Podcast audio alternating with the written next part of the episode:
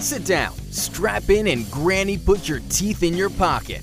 Lead Lap Radio powered by HMS Motorsport, the leader in motorsport safety, starts now. Welcome to Lead Lap as we are back for another couple of hours of racing conversation on this Monday night as we broadcast this live. My name is Tom Baker. I am joined in the WSIC Statesville studios by James Mellick, who was trying to test my ability to scream loud enough for the oh, camera yeah. to hear me as opposed to cutting my mic on here. So um, yeah, that was a fail on the producer there. I was looking over here and trying to make sure everything was good and forgot to hit one button. That's- Kind of an important one at that point. Yes, it was. Uh, that's okay, though. We have fun here, and we're hoping that uh, you'll enjoy what we've got to uh, bring you tonight for Motorsports Talk. We've got uh, several pieces of sound from over the weekend. I was fortunate enough to be able to be at Charlotte Motor Speedway all weekend long, and uh, we've got um, we picked out a few of the better pieces of sound that I got. Um, and you will also have more content on Race Chaser Media's Facebook and Twitter pages and probably Instagram as well throughout the week. So make sure that you're uh, following and liking our pages, Race Chaser Media on Facebook, Twitter, and Instagram. And uh, we'll have that. But we've got both winners um, to bring to you some sound from each of the two winners and some other folks as well. It was a really interesting weekend. I thought that the um, obviously the weather was it was sunny and blue skies, and that's good. It was also about 93 or 94 degrees yesterday, and that was bad uh, for anybody who had to be out in it. And so, uh, mad props, as they say in modern lingo, to um, you know anyone uh, who was who was out throughout the uh, the race and the day yesterday and survived the heat. That was uh, was was quite a day. Um, and of course, you know, for those who don't know how we do our jobs, I will openly admit that um, we get a pretty cushy setup. We're inside the air conditioning, inside the media center in the infield, and um, watching the race on the TV feed and getting all the uh, uh, inside scoop from NASCAR, et cetera, as it develops. And so, um, you know, we uh, we're very fortunate, and I count uh, myself as very fortunate to be able to um, to do that. So, uh, for those of you out in the grandstands, um, you, you're you're the brave ones, and the drivers and the crews and everybody who had to deal with um, being athletic yesterday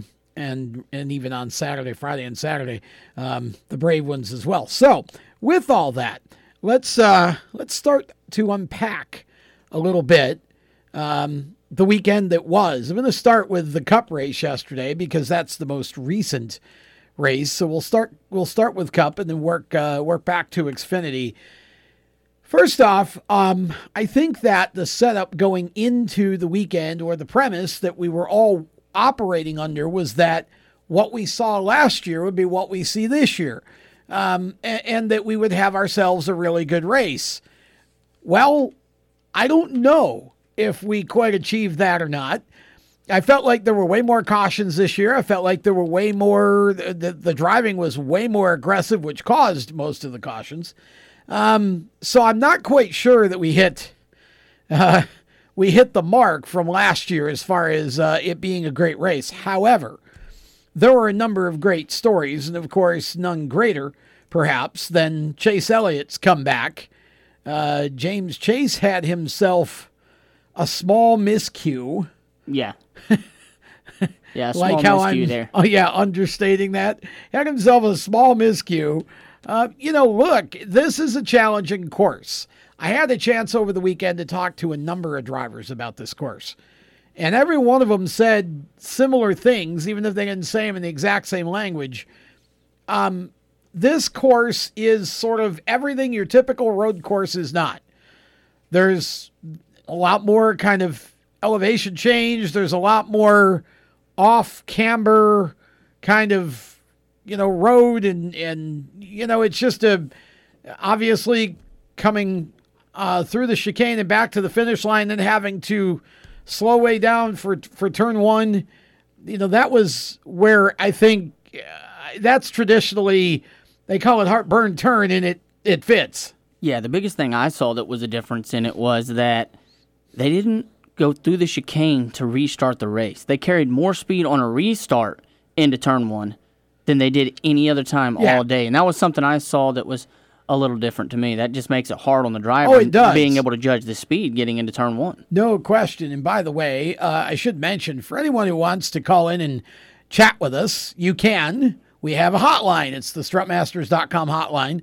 If you'd like to call in, feel free to do so. 704 873 1400. 704 873 1400. Feel free to give us a call and chat with us. Uh, you know, happy to. Um, happy to uh, talk with you. Just keep it family friendly because we are a family friendly show. Uh, but we love to get your input and definitely uh, looking forward to. Um, to hearing from some of you as these coming weeks go by here and we start to kind of, I know it's going to take a while for you all to kind of, hey, they got a call in line now.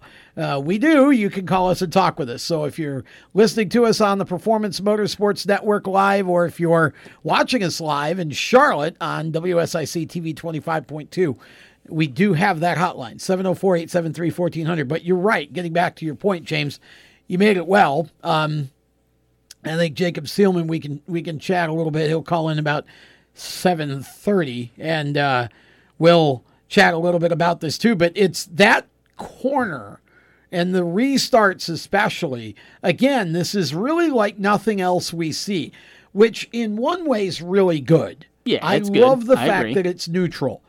Um, I didn't love. I, I think as the day has gone on and I've had a chance to really start processing what I saw, I don't know if I don't like the course. I do. I, I had said to a few people earlier today that this race I thought was the race that we would see last year. It was the unmitigated dumpster fire crash fest. No, you know, everybody's going to drive too aggressively. You know, we're going to go bowling. Um, I really thought both of these races should have been sponsored by GoBowling.com. Um, you know, I thought this was kind of the race that I feared we'd see last year because the course is just so narrow. This, you know, and and I'll get back to that later, but I'm starting to be of the opinion more as the day has gone on. I've started to kind of swing back to the drivers just need to chill a little bit. I know it's a playoff race, but you can't, you just can't be that aggressive on the restarts. Yeah, they were super Not aggressive all day.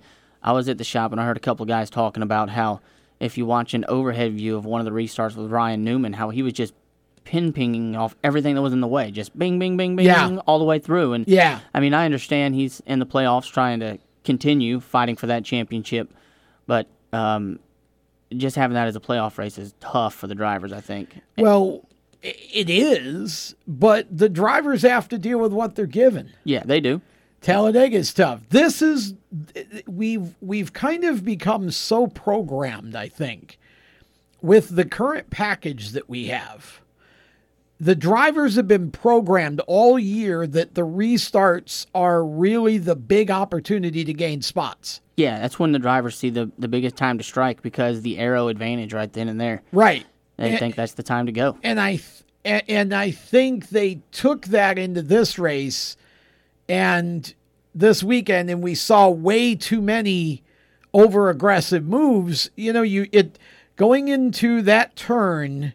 Once you get the green and you you all try to slow up, if you're three or four wide going into that turn, it's like trying to squeeze marshmallows into a piggy bank. It's not going to work. No, it's not going to work for sure. You We know? but I think a lot of this that what we were seeing this year came from last year. The drivers saying that you had to be aggressive on this track because it was so tight and so um, so little passing areas and out braking people areas that you had to be aggressive. And I think now that they had that time to get used to the track last year, they said, "All right, we know where we can be aggressive at," and that's what caused a lot of this. Well, yeah. So, in other words, we know where we can be aggressive at. Well, I guess we didn't know where we could be aggressive at.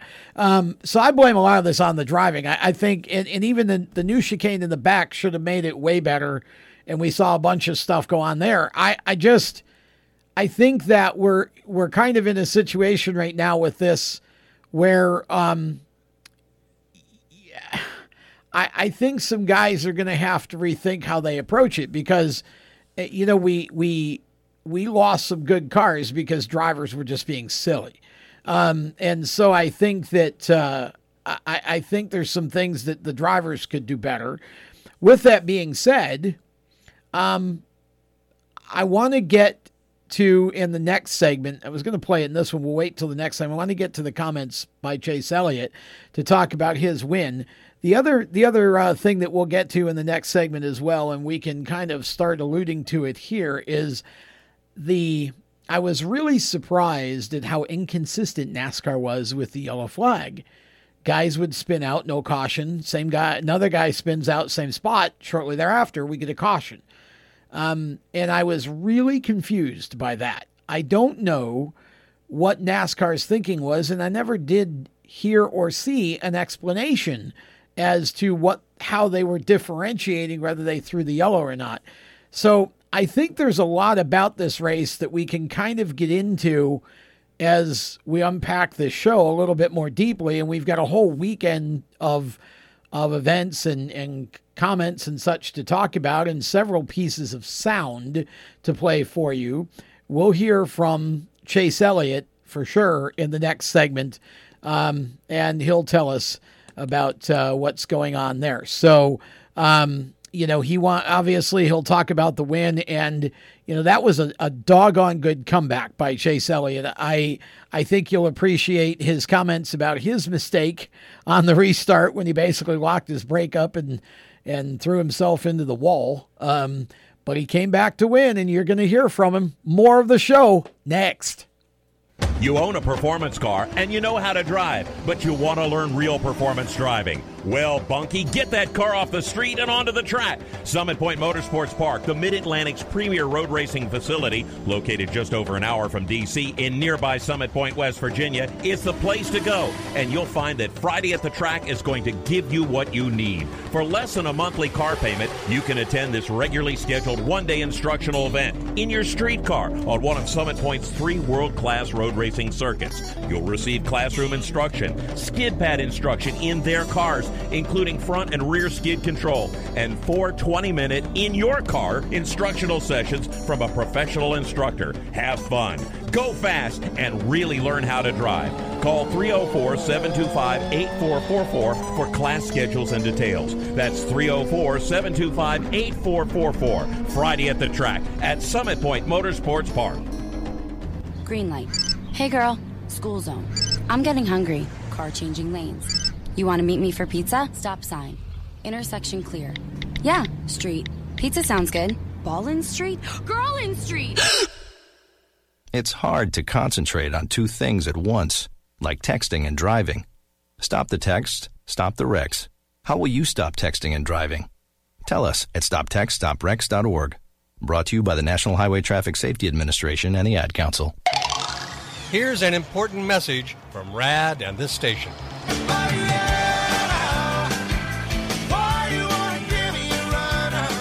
Hi, this is Bob Sheehan from Blues Traveler for RAD, recording artists against drunk driving. I like to party just as much as the next guy, maybe even more. But the one thing I won't do after I've had a few is get in the car and drive. Don't blow it. Always choose a designated driver. Remember, music lives, and so should you. Automotive technicians and auto service trainees, how would you like to work at the beach and perform for one of the best car care centers in the nation? Lewes Meineke is now looking for skilled automotive technicians to join their award winning team. If you're a gearhead that knows his or her stuff, or a young up and comer that has the motivation and drive to succeed, then you need to make this call today. 302 827 2054. Lewes Meineke Car Care Center, located in beautiful Lewes, Delaware, offers a highly competitive compensation plan, great benefits, a flexible schedule, and did we mention that you're going to be working at the beach? Plus, there's a signing bonus for the right candidates. Technicians must be ASE certified and have a minimum of six years experience. Beginners advance at your own pace in one of several entry level positions. But whatever you do, don't wait. These jobs will go fast. Call Tim at 302 827 2054. That's 302 827 2054. Lewes Meineke Car Care Center. Rev up your career. Hi, this is Ross Chastain. You're listening to Race Chaser Radio. Now, back to the show. Welcome back to Lead Lap, presented by HMS Motorsport, the leaders in motorsports safety. You can find them on the web at hmsmotorsport.com.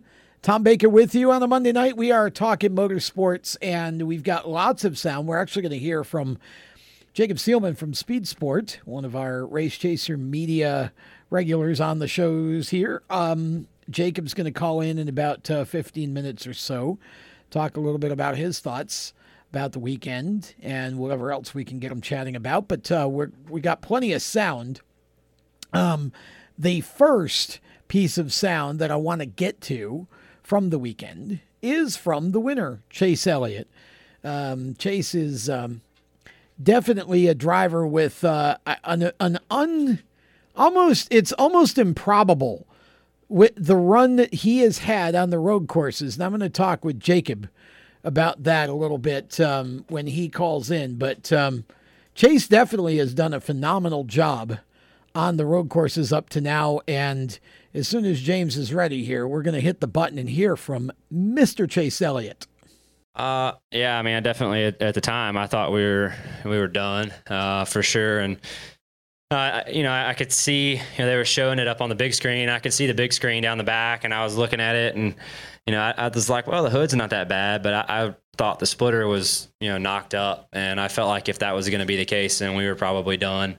Um, from there, and, and obviously just a, a, really stupid mistake. I mean, I'm not sure that you could do something more stupid uh, than than that. So, there ever is a uh, notebook of things not to do, that should be number one in that uh, in that book. Yeah, I was yeah I was curious about it, and I, I just didn't I just didn't compensate enough for for the faster pace, and and uh, I mean yeah, it's nobody's fault but mine. All right, go ahead up front. Hey, it's Pete McCall with AutoRacing1.com.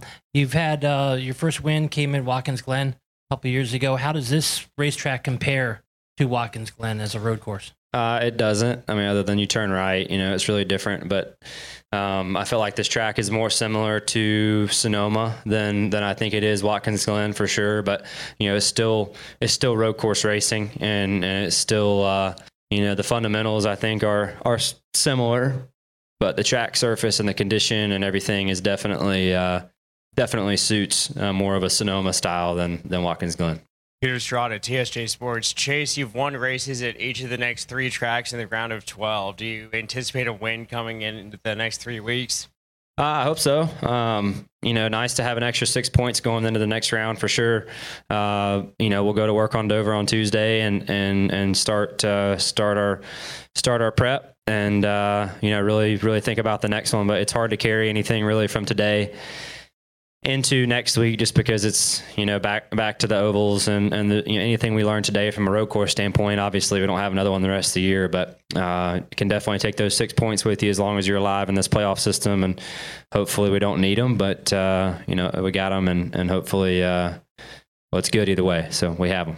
Hey, Jeff Gluck from the Athletic. Uh, your celebration is obviously in like the Hall of Fame of celebrations. Um, what at what point did it occur to you like, you know what, I'm gonna just drive it back down there and stuff it in there and do a burnout? I uh, yeah, I was coming back on the front stretch and I saw that dang thing and I was like, well, I couldn't pass this opportunity up to go down here and redeem myself a little bit in turn one. So um, I was pretty excited about that one. I'm I'm typically not very quick witted, but I was uh, I was really really proud of that. I was pretty fired up and uh, definitely you know it should have never been special uh, in the first place, but since I went out of my way to make it special today, I felt like I had to go back and, and see it one more time. All right, I believe I had a question here in the middle. Jay Boyd, Independent Tribune. You didn't sound too pleased with your um, practice on, or your qualifying, excuse me, on Friday, but of course, practice went really well for you yesterday. What were you able to see yesterday that helped you bring it together today? Yeah, that's a good you know a good question. Friday was was really just a struggle. Um, never uh, just never felt like I got into a rhythm Friday. Uh, you know, spun out there in qualifying, made you know made a, a dumb mistake there too, and and uh, you know that that set us back. Certainly not how you want to start the race, middle of the pack, you're asking for it, you know, in, in, in there and, and getting no, you know, body damage or, or some problem. So, you know, luckily was able to get our car driving better yesterday in practice and then stayed out of trouble those you know, first handful of laps and was able to kind of get strung out and get into a rhythm. And, and then from there felt, uh, felt like our, our car was, was close. And that was excerpts from the uh, winning press conference after the uh, race on Sunday. Chase Elliott getting the win, and got to tell you, the the vic- the celebration that he referred to. If you weren't there, go find the video. It was pretty spectacular. He drove the car right up, right straight back to the barrier that he hit earlier, and did his usual burnout, and then actually, while the, he was doing circles he jumped out of the car while the car was still apparently in gear or whatever. The car backs up and it's the other barrier chases running after it. It was pretty spectacular to watch, but he had a lot of fun with that celebration and it was well deserved. Chase Elliott came from dead back of the pack and drove through the pack like a Japanese bullet train. I mean, he was absolutely flying in the last segment, and there was no doubt that he was going to catch uh, Kevin Harvick. The question was whether or not he would actually be able to get by him. And of course, once he caught him, um, wasn't very hard to go by him. it didn't seem like anyway. Um, and uh, once he got by him, he checked out. And there was nobody, there was nobody, nobody coming um, for Chase Elliott once Chase got the lead. Alex Bowman did an amazing job to get to second place. Uh, and Alex has his own comeback story. He had been sick for a good part of the week and into the weekend, managed to do what he had to do, but he was not feeling well. Um, and as hot as it was, and as hot as it was inside the car, and you know, you could never stay hydrated enough no matter how hard you try. And that young man, again, had an opening lap incident uh, where he just misjudged and drove into the back of uh, Bubba Wallace. And I think Daniel Suarez was involved a little bit with that too. And, you know, and then, of course, we had the incident later in the race where he went to pass Bubba, and Bubba supposedly flipped him off for a bunch of time. And finally, he caught by him um, only after spinning him out. And so, you know, it, again, we had the post race situation with Bubba and Alex that we can get to a little bit uh, later on. But Alex coming able to rebound from all of that and still finish second and get himself to the next round of the playoffs when Ryan Newman ended up taking himself out in a late race incident where he just blew the chicane and ended up hitting the hitting the wall. Um, and that was a shame because Ryan had done such a good job for the most part uh, throughout the race. And, um, you know, it's a shame that they didn't make it to round two because really, Roush Fenway Racing deserved that opportunity. Uh, and of course, with their big news of last week that uh, Chris Buescher would take over that uh, the, the 17 car from Ricky Stenhouse in 2020. I know they went into the Roval looking to have a good run with both cars, and Ryan certainly ran well, just didn't have the result that he wanted. So, um, tough deal all the way around, I think. Um, you know, I honestly believe that uh, Bowman's comeback and Elliott's comeback were extra spectacular by the fact that Hendrick Motorsports ju- has just been struggling for so long. And this was the one race where I really felt like they all brought it together. William Byron ended up again starting. I mean, you you just this kid knows how to qualify. He and Chad Knaus have qualifying down. Byron and Bowman end up in the front row. You had Johnson right in the mix. Um, Elliott time trialed 19th, and he, he told me uh, when I talked with him about that, he told me that he didn't necessarily believe that they were going to qualify really well, but he did believe that they were going to race well. And boy, he was right. so they ended up winning it. Um, but a, a, really good day all, all the way around for Hendrick Motorsports. That whole organization just super strong, and it was good to see that, honestly. Now, um, one of the other aspects of of of this, I think, um, that we can we can talk about a little bit is Kevin Harvick fading at the end. You look at Stewart Haas Racing and you look at the situation that they they're in right now. Harvick uh, obviously finishing third, Clint Bowyer finishing fourth in the race. I mean, this was this was a good day for them as a whole. Almirola 14th. Um, you know, not obviously Kurt Busch got uh, taken out in the late race accident, knocked himself out around two. But I got to tell you, Stewart Haas Racing, Kevin Harvick, Clint Bowyer did themselves proud. Um, and again, uh, this is going to be really, really interesting going going forward here as we get into round two. Brad Keselowski with a good comeback to P5 at the end. Byron held on for sixth. Martin Truex finished up in seventh. Blaney in eighth. Johnson ninth. And Joey Logano finished 10th. And I got to call out two drivers who were not in the top 10, but they were just outside the top 10. Matt DiBenedetto, once again in the LFR Racing 95, manages to take that car and be competitive with it and did a nice job, just survived the day. And it seemed like he got better and better as it went on, ended up 11th. And Michael McDowell, who ran in the top five at points during the race, ended up 12th. Was a great run for Michael. And how's this for a weekend? You start the weekend on Friday by going to the hospital with abdominal pain. Justin, talk, Justin, talk a little bit where about you where you passed two kidney stones. Then you come back to the track, you qualify, and then you go race on Sunday, run in the top five, one of your best runs of the year, and you finish 12th. Again, these drivers are much tougher than me. I don't think I could have done that. Um, it's just uh, it was the it was a good day for racing on Sunday. A lot of drivers exhausted after the race, uh, particularly Bowman, who uh, obviously had the little run in with uh, Bubba that we'll talk about here as we go forward. Jacob Seelman going to join us around the turn. We'll talk more about the Roval and lots more sound. Be right back. Do you love the sound of high revving motors and the smell of burning rubber? Do you want to get your car sideways right at the ragged edge of control? If you've always wanted to try drifting or learn to improve your drifting skills, Summit Point Motorsports Park, the Mid Atlantic's premier motorsports facility, has the expert instructors and the specialized track to teach you how to drift and the skills necessary to drift competitively. From skid pad to open sessions, Summit Point Motorsports Park has the safe and open environment that allows drifters of all skill levels, new to intermediate, to get sideways and smoking. With a focus on safety and the skill set necessary to drift competitively, Summit Point Motorsports Park's Drift Nirvana is just the thing for you. Call for your reservation today, 304 725 8444. Or for more information, go online, summitpoint-raceway.com, or you can email them at office at bsrinc.com.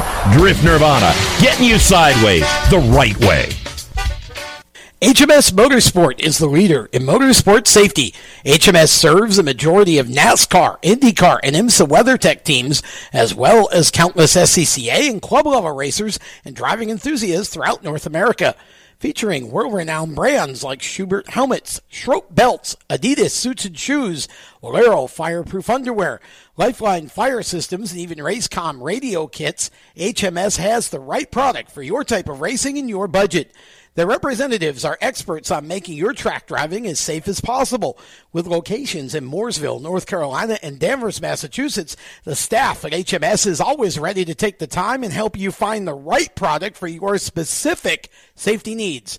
You have family and friends who care about you, so don't settle for second when it comes to motorsport safety. Just stop in to HMS Motorsport, visit them on their website at hmsmotorsport.com, or send them a message on Facebook. Tell them the folks from Race Chaser Media sent you. What an awesome game.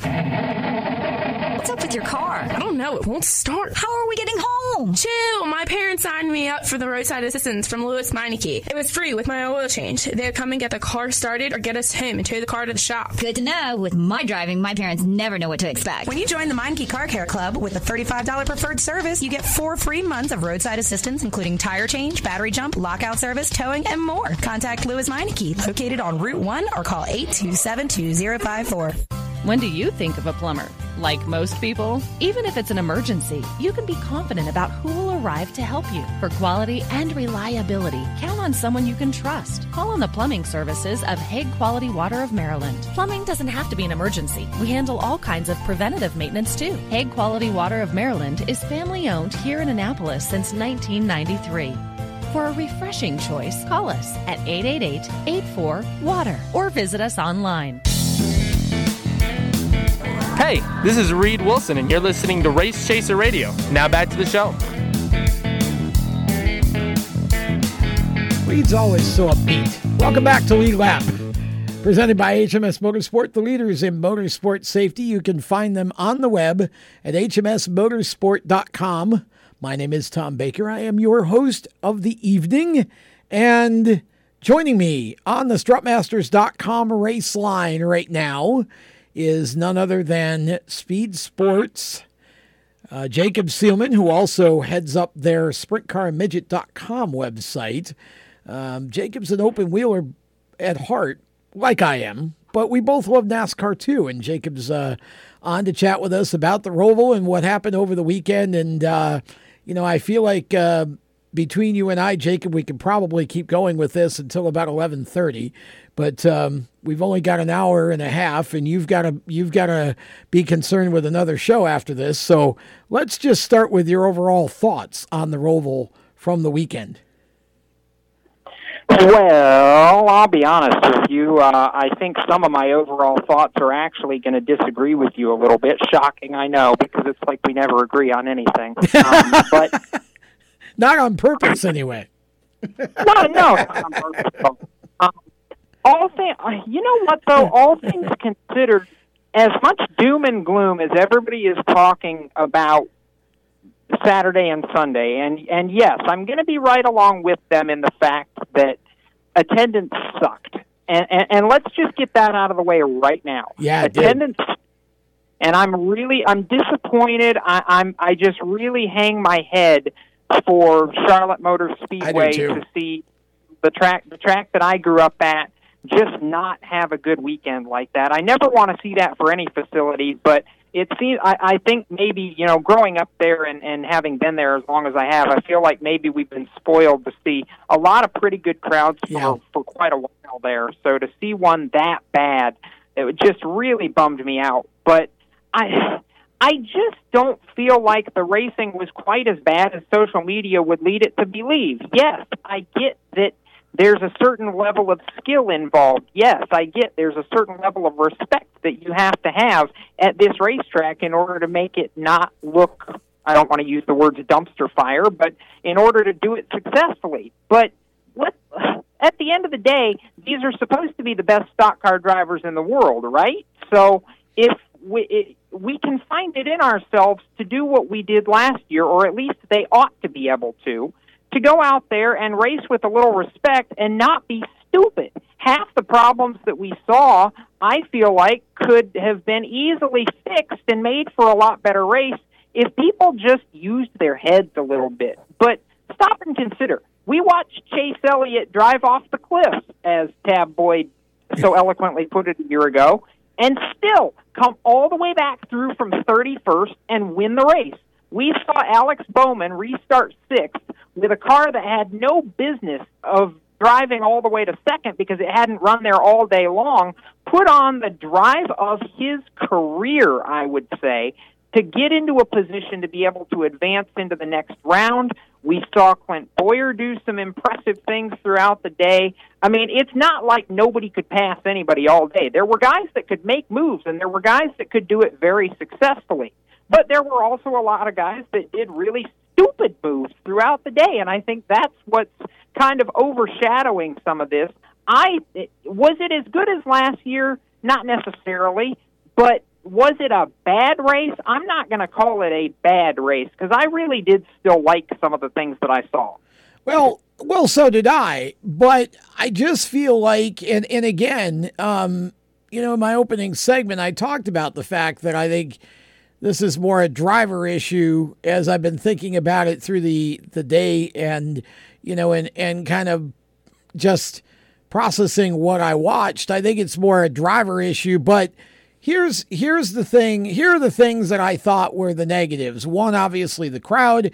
Um, two, uh, the random cautions. I mean, how you know it was interesting because after the race, several drivers were asked, you know, how do you define a caution? They had no idea.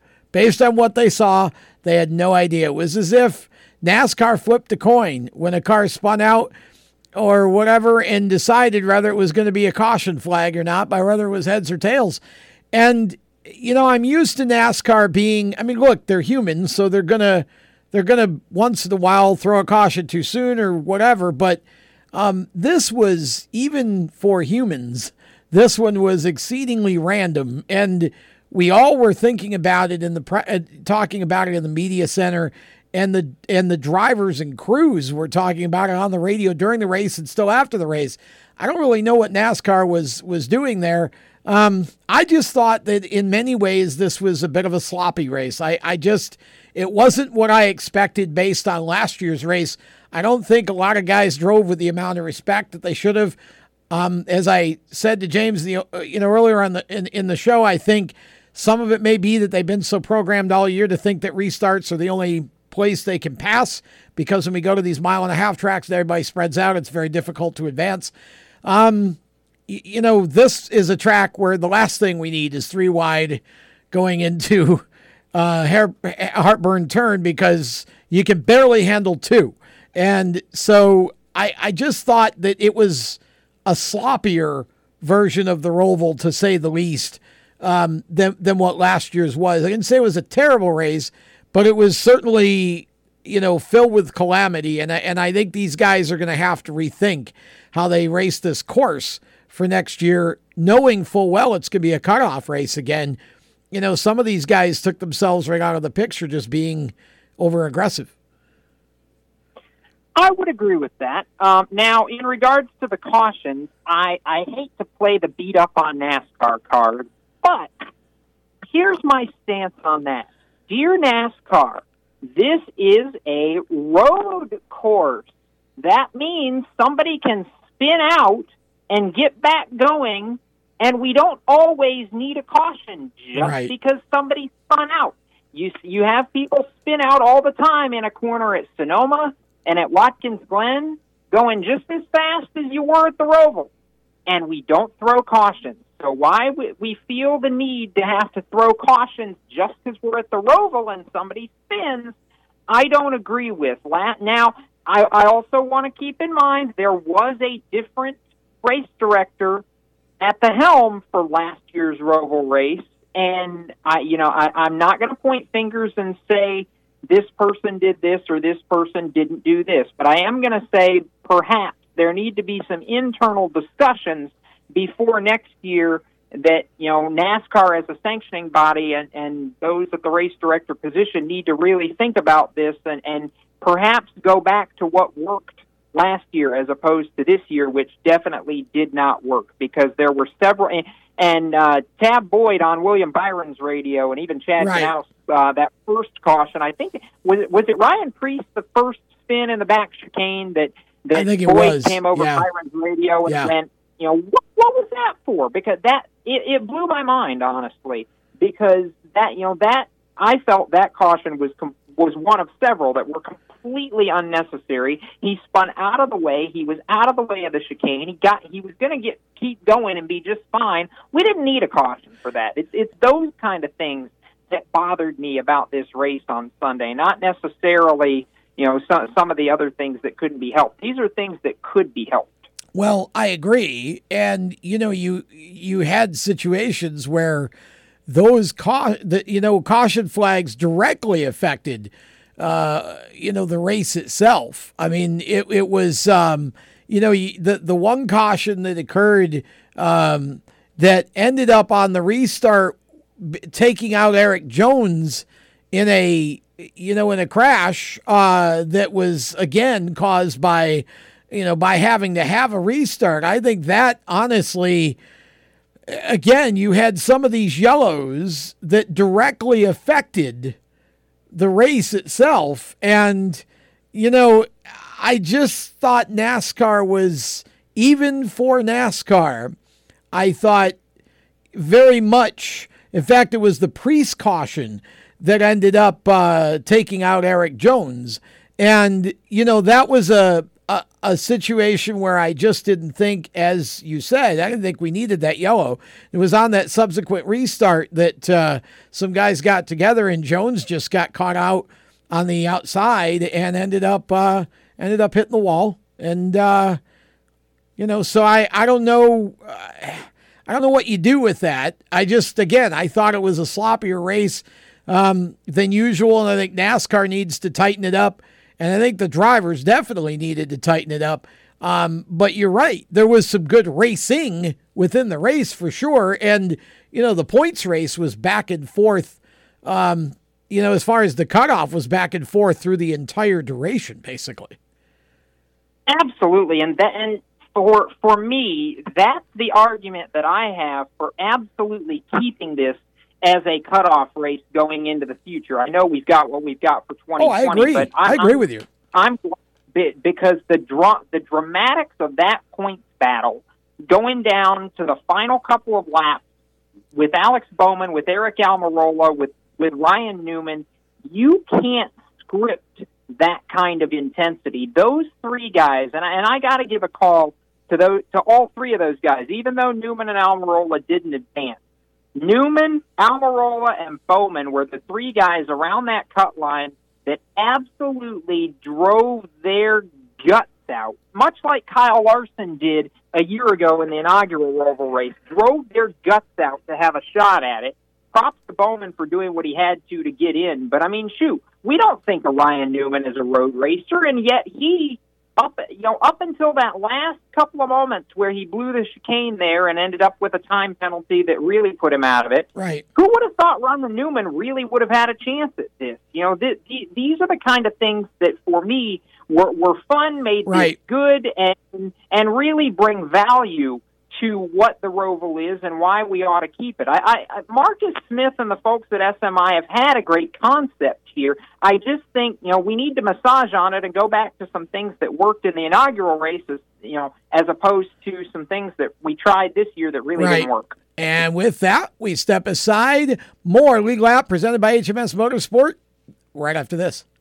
Everywhere you go, you hear it and you see it. It's coming at you through your phone, your tablet, and your computer. It's broadcast from your favorite radio station, TV networks, and cable companies. It's in the stadiums, the arenas, the ballparks. It screams for your attention at the mall. It's interactive on Main Street. It's even coming at you from the gas pump at the nearby convenience store. What is it? It's digital content. It's digital content. It's digital content. Somebody has to create it. Somebody has to manage it. So whether your dream is to write it, design it, create it, call it, produce it, voice it, host it, light it, shoot it, switch it, record it, color correct it, edit it, code it, repurpose it, tweet it, blog it, post it, compress it, upload it, replay it, or make sure it gets to where it's got to go when it's got to get there in the format it's got to be in, you need to attend Carolina School of Broadcasting. the skills you will learn, the experience you will get, and the connections you will make at Carolina School of Broadcasting will open the doors to the career you want in digital content creation and digital content management. Call or come by today. Click csbradiotv.edu.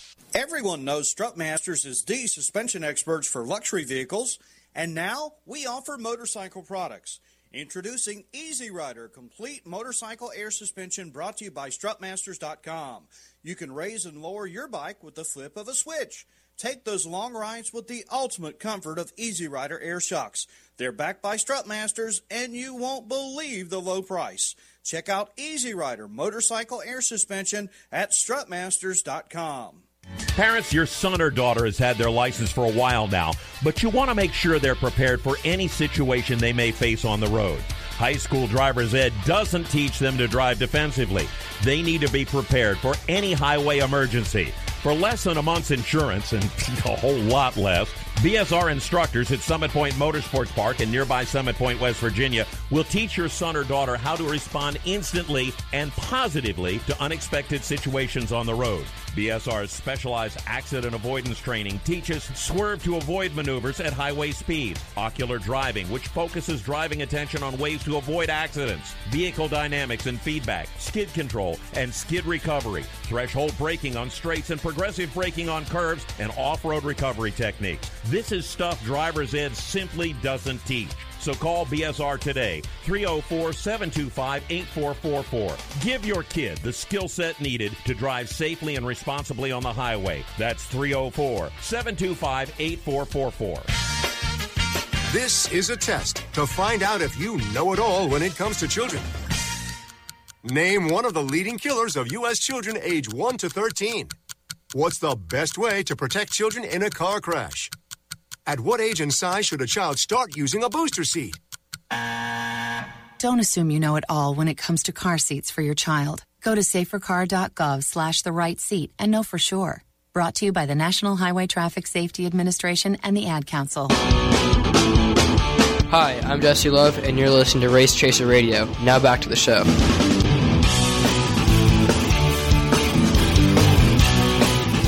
Welcome back to Lead Lap presented by HMS Motorsport, the leaders in motorsport safety.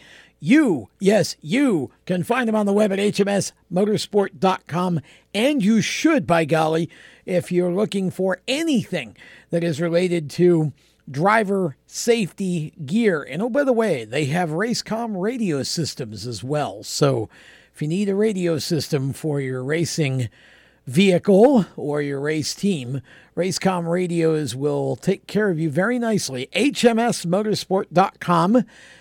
Strutmasters.com, the suspension experts, takes care of our hotline for us, our race line, if you will. And that is where we have Jacob Seelman from Speed Sport and SprintCarMidget.com. We're talking Roval and talking just generalities for now, but um, I want to get into the specific incident that took place or series of incidents that took place between Alex Bowman and Bubba Wallace over the course of the day, Jacob, and I'm I'll go through the scenarios and then I want to get your take and then I'll I'll give my take on it as well after you.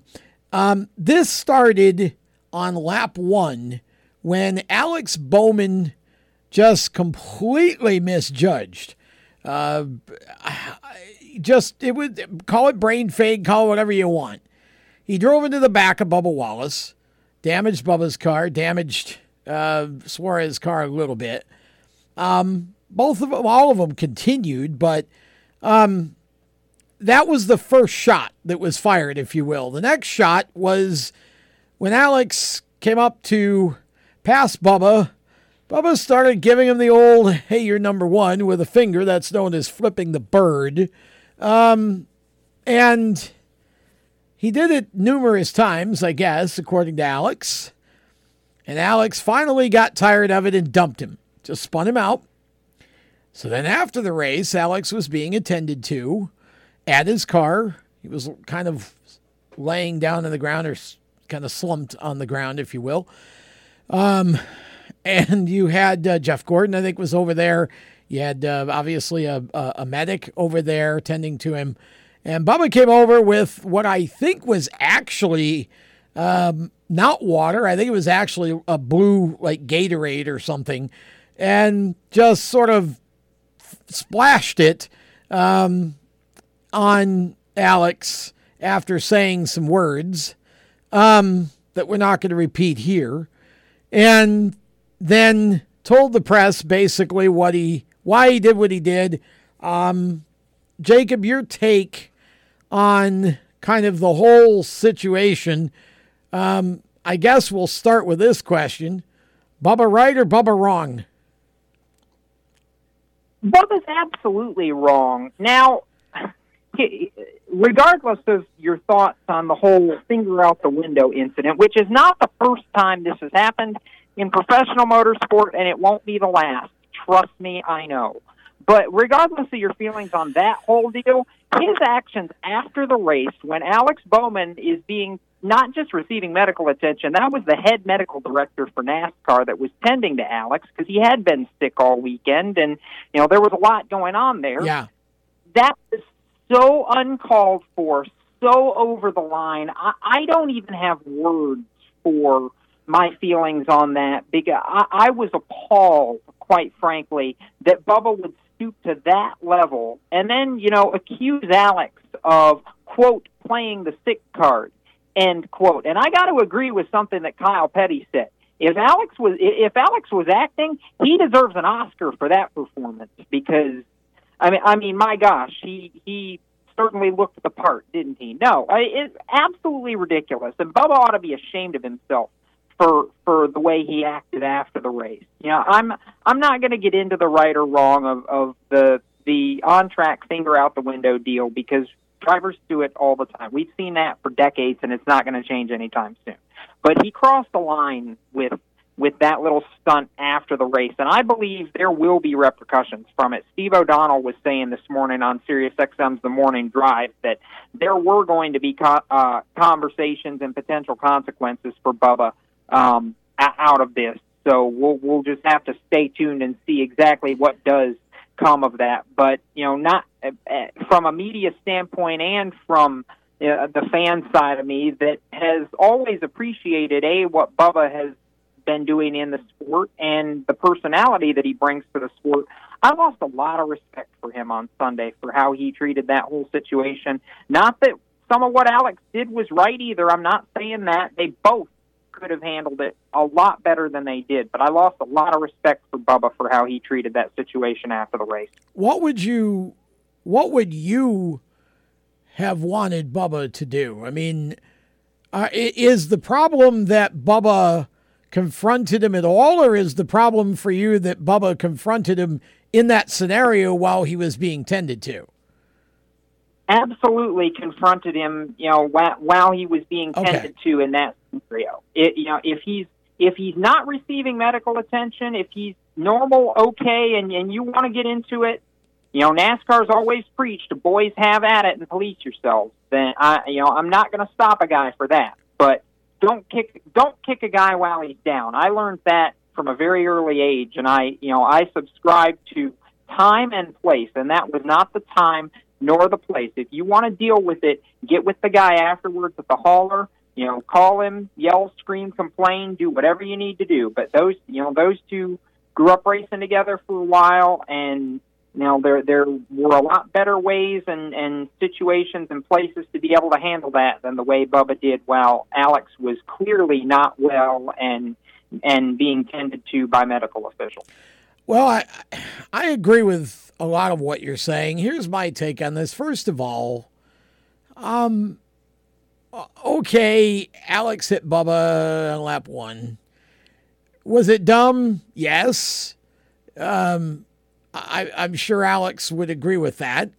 Um, but look, I know that you say, well, people have been throwing the middle finger for years. They're going to keep doing it. But Dale Earnhardt Jr. said that he actually used to do it a lot when he was younger, and he stopped doing it because he realized that it really made people mad when he did it. Um, you know, it, made the situation worse, especially, you know, and, and when somebody did it to him, it made him mad. So his take on it was if if it's going to make me mad that somebody's giving me the finger, then I ought to not do it to somebody else. So he found other ways to communicate. Um, and to me, you know, Bubba's had like this running history this year with the middle finger. I think it's ignorant, personally. I, I just I think the gesture is an ignorant gesture. It it makes you 12, in my opinion. It doesn't do anything good. Um, you know, whoop de doo, I let him know I was mad at him. Who cares? Um, with that being said, Alex, you're fighting for round two of the playoffs. He gave you the finger, dude. He didn't he didn't bang off you. He didn't he wasn't ramming into you. He didn't, you know, aggressively block you. He He gave you the finger, dude. Really? You're going to be triggered by somebody giving you the finger? I mean, again, look over and go, what are you, 12? And, you know, and drive by the man and keep going. I mean, I I can't to be very honest here, to me, none of this ever should have happened. I mean, if if Bubba was going to be mad because uh, Alex drove into him on the first lap, then you know Bubba needs to check himself at the door because he's had his share of crashes. Um, and, and and people ended up being victims of some of those crashes. They weren't all one car incidents. Um, you know, it's it's it's two drivers who to me are way too sensitive and way too easily triggered by other people and they both need to step up their mental game because the the number one reason why Dale Earnhardt won 7 championships was that his mental game was better than everybody else's mental game probably in the history of the sport. It got to the point where you'd see that black Goodwrench hood pulling up on you in your mirror and you would blow a corner just from seeing it. He wouldn't even have to hit you. Um, you know, it's I just this that whole thing to me was just silly. I think uh I, I you know Richard Petty is I I would guess that Richard probably gave Bubba a different finger, as in the the first finger in the chest. Um, you know, boy, don't be doing that kind of stuff. Um, you know, about the the incident afterward, which I agree was totally uncalled for. But you know what? If we look at it in context, if Alex wasn't sick, he threw water on him or threw Gatorade on him. Here again, isn't that what two girls do when they fight? I mean, they, get in a tiff and they they splash their drink on each other or something. I, to me, this whole thing was just really bad theater on both of their parts. You know, um, so that's kind of my take on it. Is I, I, Um, you know, uh, you got about thirty seconds.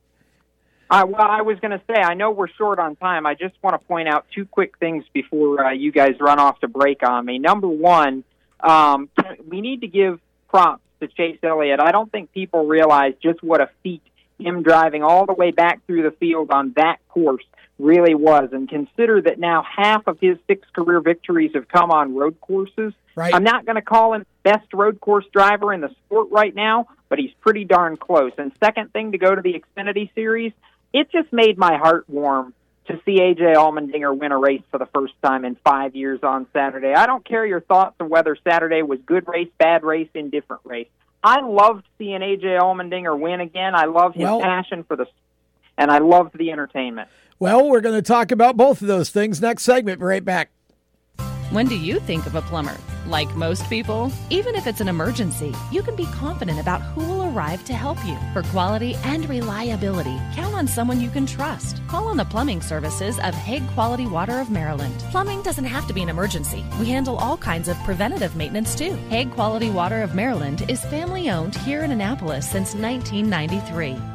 For a refreshing choice, call us at 888 84 Water or visit us online.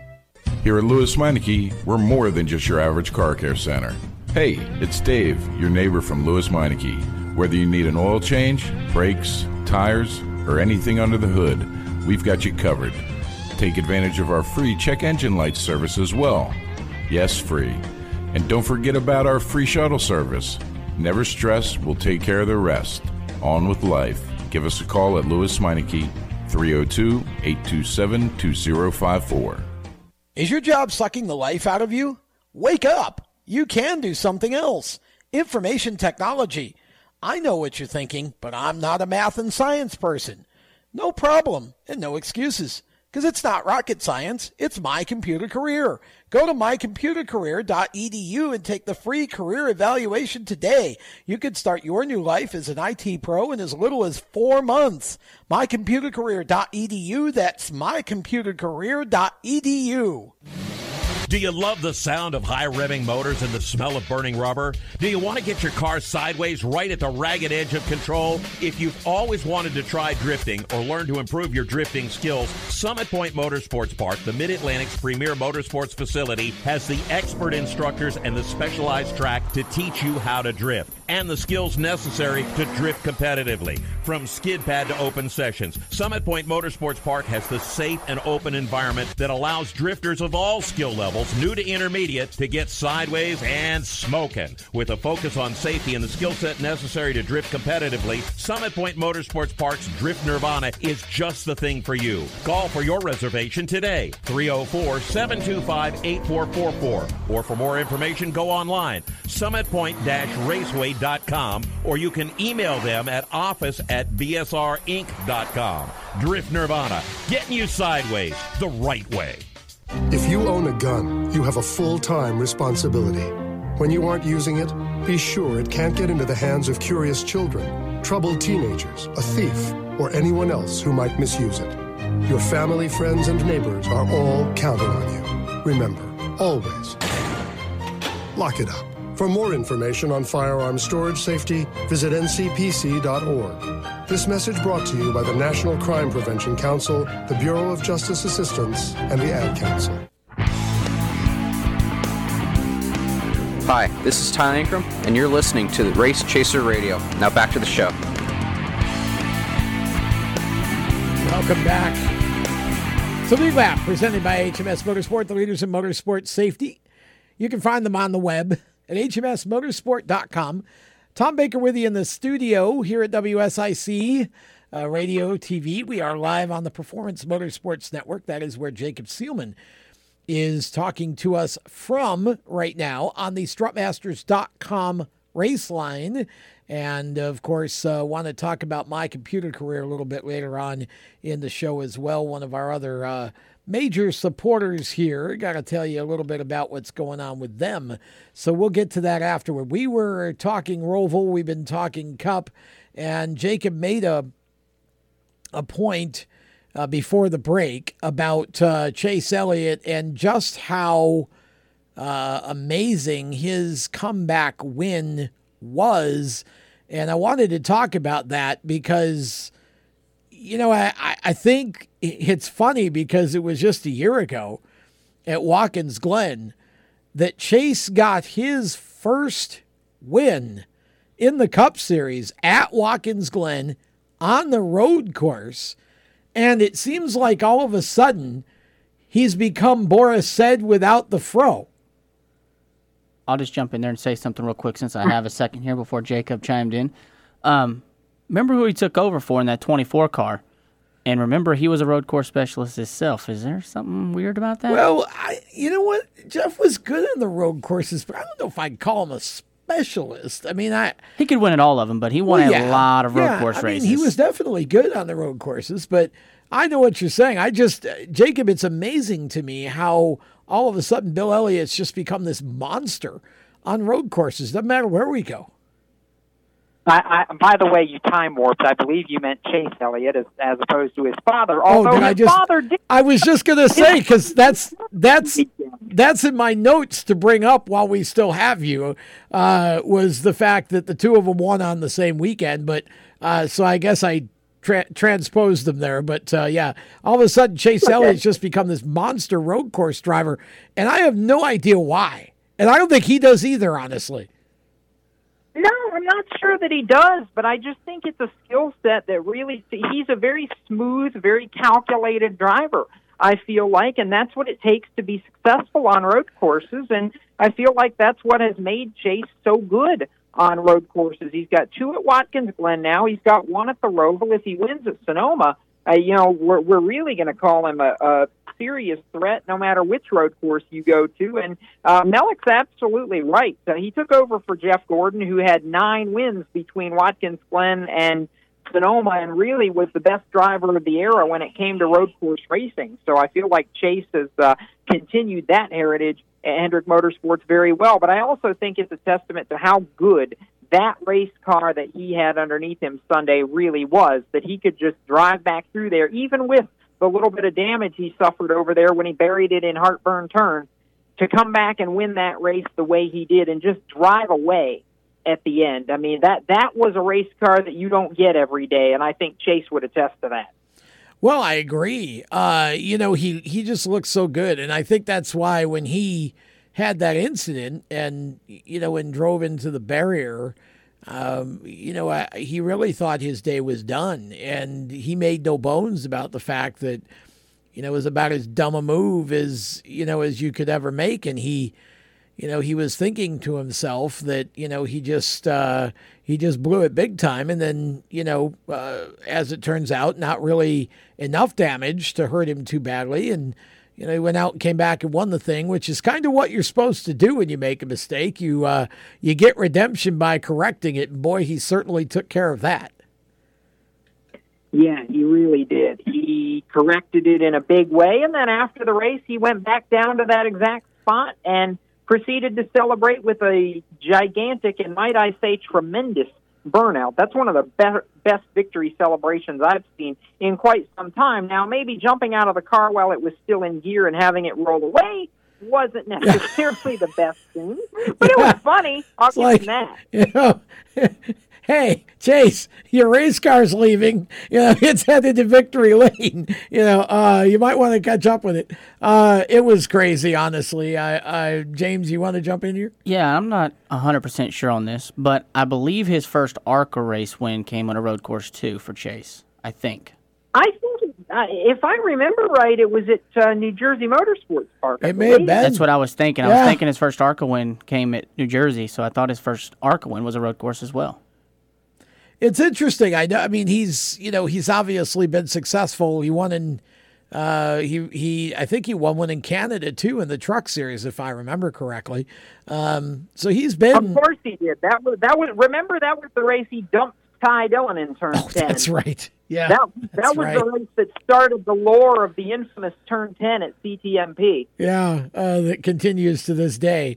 Uh, but a fine job for sure by Chase Elliott. Uh, I want to transition us to the Xfinity series for a little bit. Um, and we actually have some sound that um, I got from AJ Allmendinger's post race presser. So go ahead and James and hit that, and we'll listen and talk about it. Oh, okay. So we're going to keep going with Jacob, I guess. Uh, we'll get to the sound in a moment. But uh, Jacob, he was honestly he he came in, uh, basically skipped in to the uh, to the press conference. Um, he was just on fire. I mean, you know, that was a. Do you have the sound? Okay, we got the sound. Let's go ahead and hear that. AJ, congratulations. Uh, what I believe is your final race of 2019 um, and NASCAR's most unique course, the Roval. Uh, talk about the, the win there and how challenging it was out there, please. Yeah, I mean it was uh it was for sure challenging. It's this racetrack's so fun. I really enjoy it. Uh, you know, I said it last year. It takes me back to my my champ car days. is a it's a street course that if you make a small mistake, it's usually huge consequences. So it makes it fun to race on, uh, but very difficult. And you know, we've everybody at Kaulig Racing we we've worked hard to try to make our race cars faster, and we've improved them from Watkins Glen till now, and uh, you know, it's so critical to get up front. I when I was behind the 20 or or like the double zero or the 98, I'd start using the tires up. I just couldn't kind of dictate my own pace. So I was knew I had to be very aggressive behind Christopher early in that last run to get around him. And I felt like if I got around him, I could at least dictate my own pace and then really see from there what kind of speed we had. And, and we had a lot of speed. We were able to to start pulling away from him. I thought, you know, maybe Chase Briscoe was probably the, the quickest car out there. If he could could have got to second, might have had a chance uh, to get us. But you know, from there, just try to pace myself, and then those last how many restarts was just trying to be uh, trying to just change it up enough so Austin just uh, couldn't quite figure it out. I knew just I needed about a half a car into turn one, and you know, it was really nice having Tyler Reddick behind me because we've worked well on the on the road courses together. He kept telling me that you know he needed me to help him, and then he'd somehow out qualify me every race. And uh, I mean, the kid can wheel a race car, so I knew he wouldn't be too aggressive on the restart, so I could just really focus on the 22 and try to get clean off of turn one. And then once we did that, I knew I could kind of just drive away. Hey, AJ, Pete McCall with AutoRacing1.com. you've had a couple of races this season where you've had some bad luck with this disqualification. Does that weigh in the weigh in your mind a lot when you're when you're racing out there? And also when you took the checker flag today, would that cross your mind at all? I mean, I'd, I'd hell, I'd, I'd lie if I said it hasn't crossed my mind. Have we? Have we did we pass? Have we passed it? Anyway, I'm not gonna say anything yet. Um, no, I mean, both both DQs. We know what happened. It was it was uh, you know, at, at Daytona, it was something that was a, a mistake, kind of in the in the engine department a little bit, and, and we know what happened there. It was never intent to to uh, to improve, and it happened late in the race. So unfortunately, it wasn't there the whole time. Uh, and then Watkins Glen was just a self-induced error on the team. You know, we made a mistake on on not getting it, uh, not putting the right stuff in the back of the race car. So throughout the course of the race, it was just lowering itself. Which told him, I said, if we're gonna cheat, we probably should do it better because that thing was miserable to drive with the back of the car slammed. So, point being, you know, it was self, it was self, it, it's we deserved it. It was self-induced mistakes, but um, you know, for me, I all I can do is go out there and drive the wheels off it, and and whatever happens after that happens after that. You know, I know that whatever whatever happened today, I, I gave everything I had, and and whatever the result was going to be, it's going to be.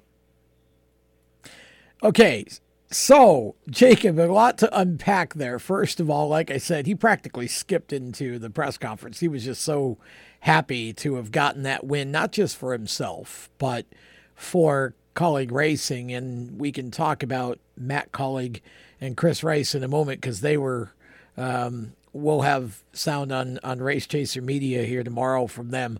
But Jacob, it it this win for AJ. It, I mean, he, the one thing he said is he's not auditioning. He doesn't want to be full time in anything at this point, but he's willing to run some more races for Kaulig um, if they want him to next year. But um, it was still a huge win for him and a bit of redemption all the way around.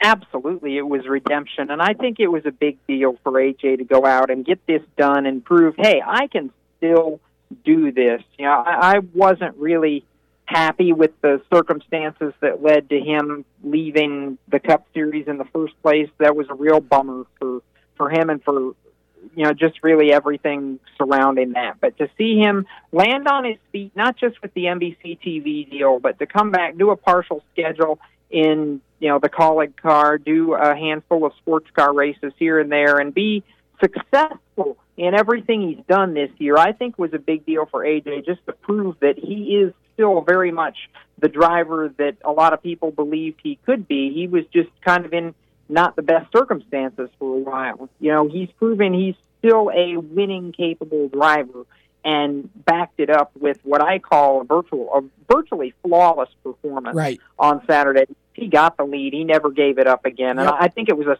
statement win for AJ, a statement win for that team. Kaulig Racing is not going anywhere anytime soon, No. and this is further proof of that. And neither is AJ with them. We'll be back with more in a moment. You own a performance car and you know how to drive, but you want to learn real performance driving. Well, Bunky, get that car off the street and onto the track. Summit Point Motorsports Park, the Mid Atlantic's premier road racing facility, located just over an hour from D.C. in nearby Summit Point, West Virginia, is the place to go. And you'll find that Friday at the track is going to give you what you need. For less than a monthly car payment, you can attend this regularly scheduled one day instructional event in your street car on one of Summit Point's three world class road racing circuits. You'll receive classroom instruction, skid pad instruction in their cars, including front and rear skid control, and four 20 minute in your car instructional sessions from a professional instructor. Have fun, go fast, and really learn how to drive. Call 304 725 8444 for class schedules and details. That's 304 725 8444. Friday at the track at Summit Point Motorsports Park. Motorsports sales professionals. Performance Motorsports is looking to build a team of experienced media sales professionals to represent our programming to the industry's top companies, magazines, and racing series. If you have motorsports sales or marketing experience, know how to work with agencies, understand social media, and are incredibly creative when it comes to working with clients and promotions, then we want to hear from you. Top performers are richly rewarded. Your imagination is the only limit here Call 717 749 0444. That's 717 749 0444 or email us at scorpionradiogroup at gmail.com. You want to ask for Sue. Is your job sucking the life out of you? Wake up! You can do something else.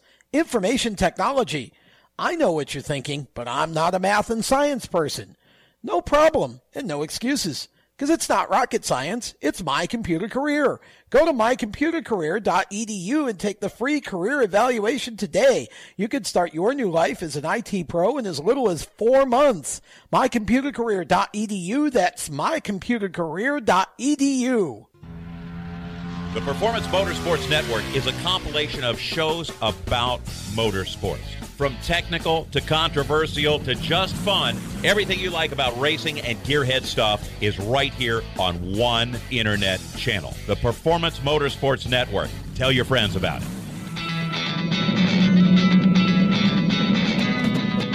Hi, I'm Reed Sorenson. Racing has been a part of me and my family for as long as I can remember. I had to make tough choices early on to get to the top. It took hard work and dedication. But it's those tough choices that help me prepare for challenges I would face as a cup driver. Make the right choices today and be ready for the challenges tomorrow. This message is brought to you by the U.S. Air Force.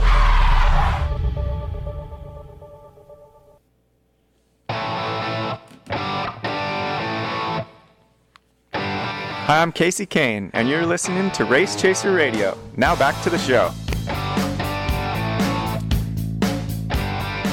Welcome back to Lead Lap, presented by HMS Motorsport, the leaders in motorsport safety. We still have Jacob Seelman on the line with us, and we were talking about uh, the Xfinity race and AJ Allmendinger getting the win. We heard his uh, comments post race, and the part that we didn't talk about was where he discussed the earlier DQs, and it was funny it was obvious that he was measuring his words, Jacob, but he, you know, he wasn't shy about saying, hey, that, you know, both of them were basically our fault. We deserved them both. And it was really funny because, um, you know, he, he wanted to know, are we clear? Are we clear? Well, we are, we weren't clear at that point. Uh, but eventually, of course, uh, they did clear tech and he ended up getting the win. Um, he made it abundantly clear that he was happy to come back and run some more races for uh, Kaulig next year. And, and Matt Kaulig and Chris Rice had done a presser prior to AJ getting into the media center. And the first thing Chris Rice said is um, the speedway races, or the uh, rather the road course races, and the speedway races are all about AJ Allmendinger if if he'll come back and do it. We we want him back. So, um, you know, it it uh, it does appear that we're going to see AJ back in the ten car or uh, perhaps a third car if they get a second full time driver, which was not ruled out on Saturday, but it was made clear that right now they don't have the necessary um, funding to to put the second car full time into action uh, they also pretty much said that uh, Ross would get the first call if he, you know, didn't get something else uh, prior to that. So uh, a lot was kind of revealed in the post-race pressers after the race, Jacob. But it does look like AJ is going to be back in a part-time capacity once again next year, which I think is awesome. Who wouldn't want AJ Allmendinger in a part-time capacity on speedways and road courses? Yeah, those really. Tracks traditionally absolutely shined on and know, I, I think what Chris Rice and Matt Kaulig have built, especially this year, has been tremendous. To see them evolve into a true race winning and playoff contending operation has been just very rewarding to watch and to see for them. And, and it, it's why my heart broke when that, uh, I think it was a track bar mount issue happened on Justin Haley's car that has put him in a must win situation Yeah. going to Dover because that's a car that should easily be a second round contender in the round of eight that may not get a chance to if they can't go out and really have a, a, a remarkable day this coming weekend at the Monster Mile. But you know, regardless of whether the 11 car advances to the round of eight or not, what the strides that Kaulig has made this year to go from I'm not going to say mediocre, but middle of the road. We can run on the fringes of the playoffs to maybe sneak into the playoffs to strong playoff contender and can win with the right driver. And don't get me wrong, I believe Justin Haley is also one of those right drivers. He's just had a ton of bad luck this year. Well, those strides have been great this year, and I love seeing that for them because they're just good guys, Matt Kaulig and Chris Rice both. They are, and Chris Rice agrees with you about Justin. Chris's comments about Justin after the race were that he believes that next year we see a championship run from him. That uh, you know, it obviously kind of took a while. Yeah, he believes that uh, Justin's capable of that, and of course, you know, with the the situation that we had with the loss of his crew chief. Um, you know, and the crew chief that he has now, Alex Yontz, obviously is, uh, you know, he was went into the weekend. This was going to be his third race as a crew chief. Alex is a very bright young young man who I remember uh, from the late models when he raced, and he was a good racer. Um, and he's another one of these Cliff Daniels types that I think is going to be a great crew chief. He and Justin, Justin told me they were getting along very well and they were coming together nicely. But you know, the Roval's a it's a tough um, tough situation in so early on in someone's career to get thrown into that. So yes, he he he specifically said that he believed that uh, Justin would be capable of a of a championship run next year. Um, and you know, again with with them wanting to have Ross back, wanting to bring back AJ for a part-time schedule. Kaulig racing is has grown tremendously over the course of this season, and I honestly think that uh, it's it's almost like watching the growth of Furniture Row racing, um, how they elevated themselves as a smaller team. That's what I feel like I'm watching here, only of course in the Xfinity series, and so you know, it was interesting to see him get this win and interesting to see him muscle uh, Chris Chris Bell out of the way to do it. I think Chase Briscoe actually had the car to beat, but he just couldn't get there to even try to make a run. I tend to agree with that. And that race, you know, when you have cars that are close to the level of being the best car there, even if they're not quite the best car there. Right. If you can get them into into track position and clean air, a driver like AJ who's able to squeeze that little bit more out of it is going to be able to hold it. So I think that was where the difference came in. I'd have loved to have see a heads up battle between Briscoe and Allmendinger at the end of that race. I think that would have just been really Well- fun. But it is. Uh, You we, might we, have we loved- got what we got, and it was still fun. You might have loved it, but I don't think AJ would have loved it. AJ basically was, you know, he's like, I, I think, I think Chase had the car to beat, but you know, he, he, thankfully, I think in AJ's mind, he didn't, he just didn't get there because uh, I don't think AJ wanted to have to deal with him. I think he wanted to just get out and get gone. As it was, of course, uh, you know, as it ended up, um, you know, Allmendinger getting the win. Reddick, um, you know, you look at it uh, at, at the, the way this this shakes out, you know, gosh, I mean, Allmendinger, Reddick, Cindric, Allgaier, Gragson, and can we give some love to Alex Labbé? Road course specialist ends up P6. To me, career best, fantastic. career best. Yeah. absolutely. Yeah. And the the kind of performance that we we've seen flashes from him on some of the other road courses, Mid Ohio in the rain comes to mind, and even Road America uh, one of the years comes Yeah. to mind for Alex Labbé. But this was the race where for him it finally all came together, and that to me was great to see for him. He's a great young Canadian prospect, former NASCAR or past NASCAR Pinty Series champion who really has made strides with uh, Mario Gosselin and DGM Racing in Yeah. the Xfinity Series. So just just really happy to see him have some success, and obviously we've seen that association with that 90 car pay dividends for the Bassett brothers this year too. So it, Yeah, it's all building all the drivers that have been in that car this year. Yeah, and I love that uh, that uh, the Bassetts are running uh, a Down syndrome uh, awareness livery for the month of October. on that uh, that car. So uh, I think that's cool. They've got three Down syndrome siblings, and uh, you know they they've they have literally lived that, and um, I think it's awesome they're doing that. So Nemechek finished in seventh, a good run for John Hunter Custer eighth, Briscoe ending up ninth. It wasn't a great last segment for him, unfortunately, and No. Truex finishing in tenth.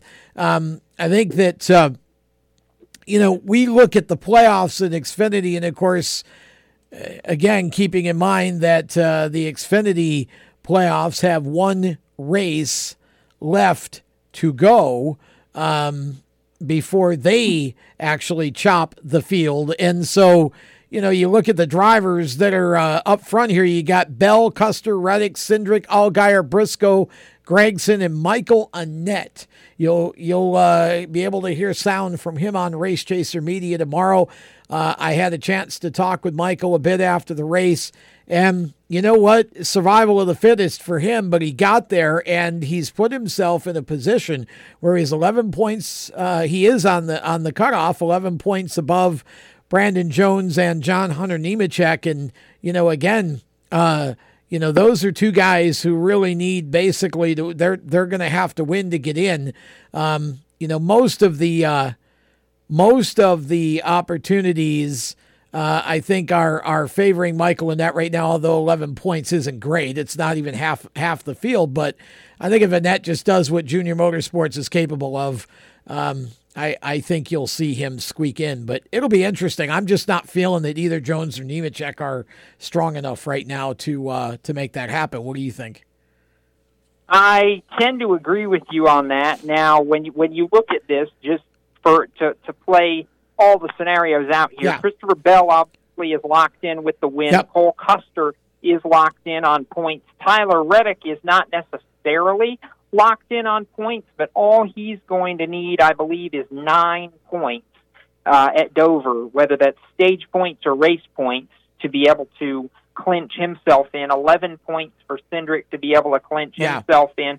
Those two are likely pretty safe. Even Allgaier, I would say, is relatively safe, barring some sort of catastrophic disaster. Uh, you know, when when you get down towards Briscoe, Gragson, Annett area, one bad thing happening, an, an engine issue, uh, you know, some sort of mechanical problem that puts you in the garage for a while, you're not necessarily safe here. And Well, those are fair. the kinds of situations that I think Brandon Jones and John Hunter Nemechek, if they're going to advance, need to be able to capitalize on. Yeah, I guess barring, I should have qualified my statement to, to say barring any unforeseen circumstances, as long as, again, the top eight do what they've been doing. Look, Noah Gragson was nowhere in uh, Saturday's race, nowhere until late in the race when he does what Noah's been doing all year long and he ends up finishing in the top five and again keeps himself alive. He right now is uh, 15 points ahead of the cutoff. So, again, as long as Noah has a good race, I think he's got a shot. We're going to talk more Xfinity playoff right around the turn. Be right back. Parents, your son or daughter has had their license for a while now, but you want to make sure they're prepared for any situation they may face on the road. High school driver's ed doesn't teach them to drive defensively. They need to be prepared for any highway emergency. For less than a month's insurance and a whole lot less, BSR instructors at Summit Point Motorsports Park in nearby Summit Point, West Virginia will teach your son or daughter how to respond instantly and positively to unexpected situations on the road. BSR's specialized accident avoidance training teaches swerve to avoid maneuvers at highway speed, ocular driving, which focuses driving attention on ways to avoid accidents, vehicle dynamics and feedback, skid control and skid recovery, threshold braking on straights and progressive braking on curves, and off-road recovery techniques. This is stuff driver's ed simply doesn't teach. So call BSR today, 304 725 8444. Give your kid the skill set needed to drive safely and responsibly on the highway. That's 304 725 8444. You hear that? That's the sound of America's only sports car. That's right, it's a Corvette. But not just any Corvette. It's your Corvette. It's that who cares if there's traffic part of your day. And this could be you when you come to Cooper Corvettes. With 60 years of Corvettes to choose from, there's always a Corvette in your budget. And they'll service any Corvette you bring in. Cooper Corvettes on Route 1 just north of Quantico and Triangle. Call, click, or visit coopercorvettes.com. HMS Motorsport is the leader in motorsport safety. HMS serves a majority of NASCAR, IndyCar, and IMSA WeatherTech teams, as well as countless SCCA and club level racers and driving enthusiasts throughout North America. Featuring world-renowned brands like Schuberth helmets, Schroth belts, Adidas suits and shoes, Walero fireproof underwear, Lifeline fire systems, and even Racecom radio kits, HMS has the right product for your type of racing and your budget. Their representatives are experts on making your track driving as safe as possible. With locations in Mooresville, North Carolina, and Danvers, Massachusetts, the staff at HMS is always ready to take the time and help you find the right product for your specific safety needs. You have family and friends who care about you, so don't settle for second when it comes to motorsport safety. Just stop in to HMS Motorsport, visit them on their website at hmsmotorsport.com, or send them a message on Facebook. Tell them the folks from Race Chaser Media sent you. Hi, this is John Ondrasik of Five for Fighting, here for RAD, the entertainment industry's voice for road safety. You know, style is a personal thing, and your lifestyle is your business. But if you take it on the road, it becomes everybody's business. So please, plan ahead, designate before you celebrate. Friends, don't let friends drive drunk. A public service announcement brought to you by RAD, the National Association of Broadcasters, and the Ad Council. Hi, this is Spencer Boyd, and you're listening to Race Chaser Radio. Now back to the show.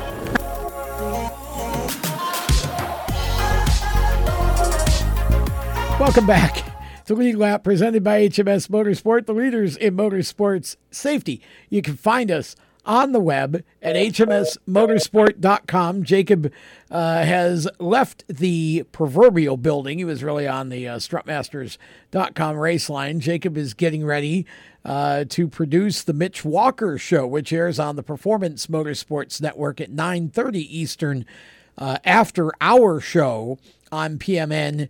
Uh, so uh, Jacob is uh, off to production duty here, so we appreciate his time tonight to uh, help us talk about the weekend.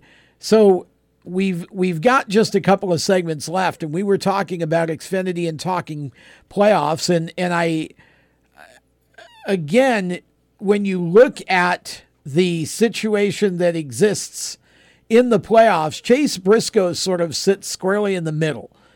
He's 24 points ahead of the cutoff, which means that he's got over half a race on Michael Annett. But as Jacob pointed out, all it takes is an engine failure. Uh, and Chase really thought that he had the best car most of the day. We have got some sound from Mr. Briscoe. I'm going to let James get that ready. And I'm going to remind you that before the break, I mentioned that Noah Gragson came out of nowhere the other day. This is what Noah's been doing. And I'm actually happy to see it for him. Noah's not been, as of late, he's not overdriving the car. He's not crashing cars. He's not, he's just, he obviously liked to be up front fighting for stage points and wins. But the main thing I love seeing out of Noah is that one way or another, at the end of every one of these races lately, he ends up in the top five. And that's what's kept him in playoff contention here. Remember, Michael Annett went to Homestead last year and was, or rather, Tyler Reddick, I should say, and was off everybody's radar except his own. And he went and spanked him. So, not saying that Noah can do that, but saying that all he's got to do is just keep himself going forward to give himself a chance. So I was happy to see the race that Gragson ran the other day. We've got our sound with Chase Briscoe lined up, so let's hear from Chase. Yeah, I mean, I felt like we had the, the car to beat all day long. We were able to, you know, constantly come back to the field, and we had to go for points, obviously, because of our situation, and we were always able to get back. And there at the end, I felt like you know, I still could have ran down AJ. I felt like we were really good on the long run, and that's kind of where he struggled. And I don't know. I, I, haven't seen a replay still of what happened, so it's hard for me to say. It always feels different. I feel like than what you actually see outside of the cars. So uh, I don't I don't know. Like I said, I don't know what happened. I felt like I was doing everything I could to try to win the race, and knew that pass was crucial down there to try to have a shot to catch AJ. And just uh, like I said, I haven't really seen it, so I don't know what happened. Are you glad they penalized him for, you know, they penalized Bell for putting all four wheels outside of the racing area? Did you? Yeah. I mean, well, like I know whenever it happened, I I remember looking to my left in the mirror thinking that he was going to stop because I knew he had to have went all four because I was two um, wheels over it. So I don't know. It was a racing deal. I feel like we were both trying to win the race, and there's nothing wrong with that. I just I felt like I got turned down here, and that's what I don't understand. I mean, we're both racing for the win, and uh, I felt like I, I, was doing everything I could. I had no reason to, to move him off the racetrack or anything. Um, like I said, I haven't seen it, so it's hard to say. But yeah, I wasn't worried about his penalty. I mean, at the end of the day, I'm trying to do what I can do for the 98 car, and you know, I'm not too worried about those guys. You treat that line as a wall, right? Because of the rule, right? Pretty for the most part. Yeah, I mean, for the most part. I mean, obviously you have a lot more runoff because you can kind of go over that curbing, but you know, I, I honestly felt like I could take it all the way to that next curbing because I had ran him down almost a straightaway. So I thought he was honestly going to give it to me. You know, Cindric, I caught him and he gave it to me. And in that situation, I already had drove it in really deep, trying to you know pull out and pass him. And you know, I was committed at that point. There was nothing I could do to not do that. So uh, he obviously stayed in the gas, and that's what happened. So we can unpack that a little bit. First of all, uh, you know, he, he, just to kind of explain what you're listening to literally, um, after each race, NASCAR opens up what they call a bullpen and allows us media to go out there and they bring the drivers to us basically. And and it's sort of you know, you've got 15 microphones being stuck, you know, in there. You're trying to just get yours close enough to get sound. So I try to turn the mic around to whoever's asking the question, and that's why you get some variances in the uh, volume and quality of the sound on these things um, from the bullpen. But um, it's a way for them to actually try to take care of us with more drivers and not have to herd them all through the media center for individual press conferences. So with that, we can unpack a little bit about Chase when when he talks about um, you know the past and, and the incidents in question and all of that, you know Chase was in a position that he should have been running for the win, but you know he, he got turned around late and it was a it was a really tough situation for him to be in. This is a kid that I feel like is like I said, he's right in the middle of this playoff. Could I see him going to Homestead? If he gets there and actually winning the race, yeah, I could, to be honest.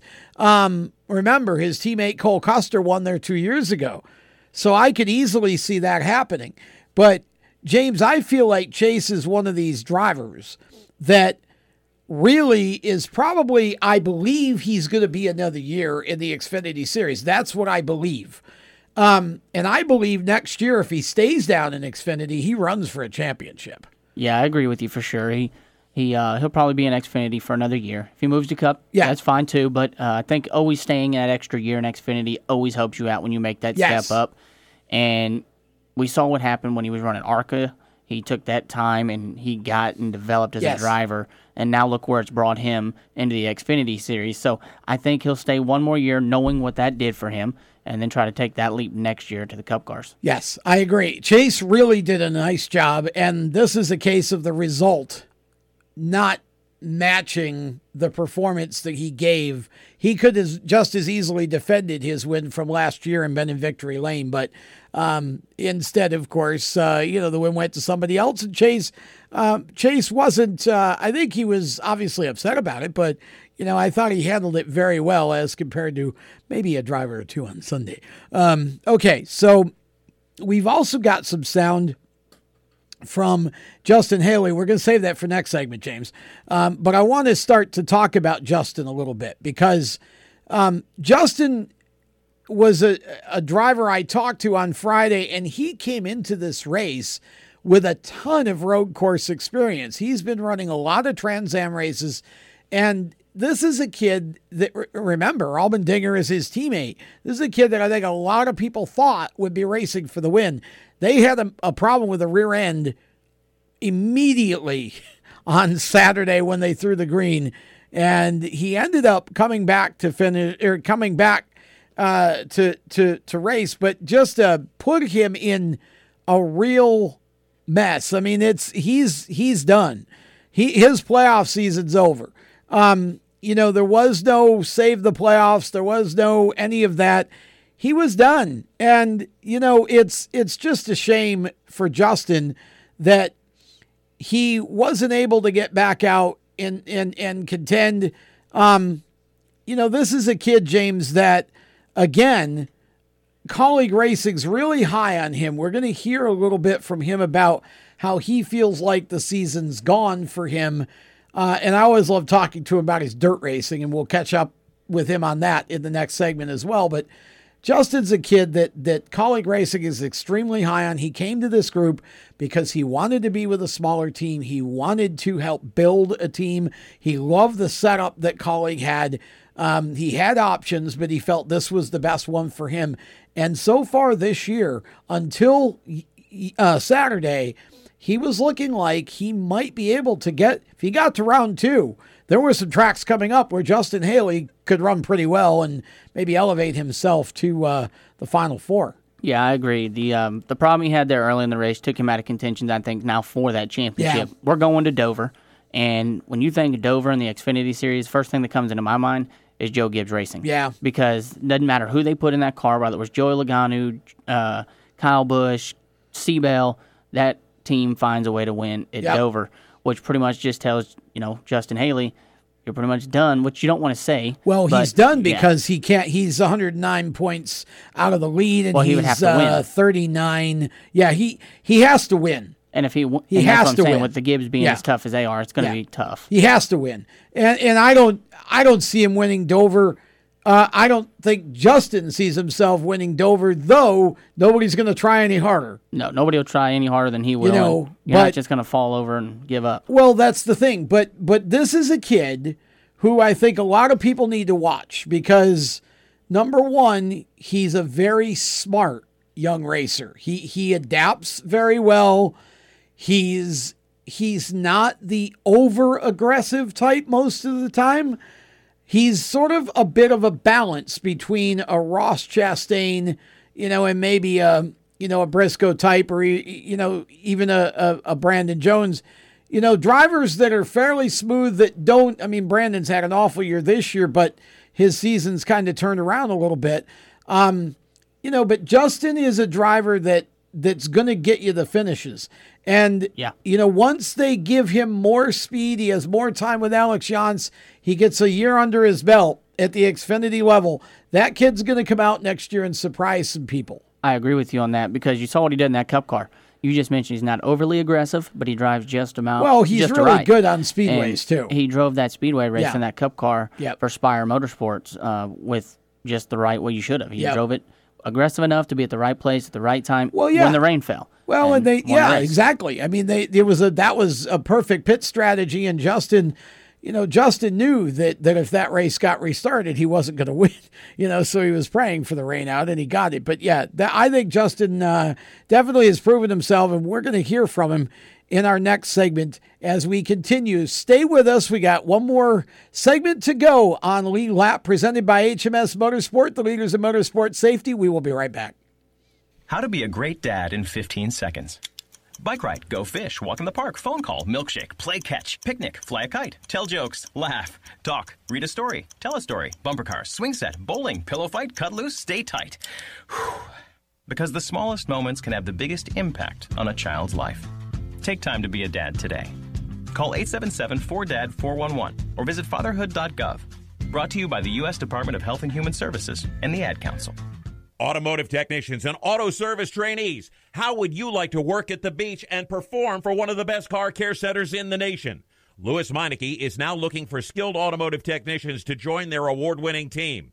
If you're a gearhead that knows his or her stuff, or a young up and comer that has the motivation and drive to succeed, then you need to make this call today. 302 827 2054. Lewes Meineke Car Care Center, located in beautiful Lewes, Delaware, offers a highly competitive compensation plan, great benefits, a flexible schedule, and did we mention that you're going to be working at the beach? Plus, there's a signing bonus for the right candidates. Technicians must be ASE certified and have a minimum of six years' experience. Beginners advance at your own pace in one of several entry level positions. But whatever you do, don't wait. These jobs will go fast. Call Tim at 302 827 2054. That's 302 827 2054. Lewes Meineke Car Care Center. Rev up your career. You hear that? That's the sound of America's only sports car. That's right, it's a Corvette. But not just any Corvette. It's your Corvette. It's that who cares if there's traffic part of your day. And this can be you when you come to Cooper Corvettes. With 60 years of Corvettes to choose from, there's always a Corvette in your budget. And they'll service any Corvette you bring in. Cooper Corvettes on Route 1 just north of Quantico and Triangle. Call, click, or visit coopercorvettes.com. HMS Motorsport is the leader in motorsport safety. HMS serves a majority of NASCAR, IndyCar, and IMSA WeatherTech teams, as well as countless SCCA and club level racers and driving enthusiasts throughout North America. The representatives are experts on making your track driving as safe as possible. You have family and friends who care about you, so don't settle for second when it comes to motorsport safety. Stop into HMS Motorsport, visit them on their website at hmsmotorsport.com, or send them a Facebook message and tell them the folks from Race Chaser Media sent you. How to deal with someone who says that's so gay. Outsmart them. This party is like so gay. Totally. Excuse me, but did you ladies know the word gay used to mean happy or excited? Then it became a word used to describe gay people. Then somehow it came to mean dumb or stupid, which is how you just used it, which is not very nice. Ew, that guy is on the football team and super smart, and he totally hates us now. Totally. When you say that's so gay, do you realize what you say? Knock it off. Learn more at thinkbeforeyouspeak.com.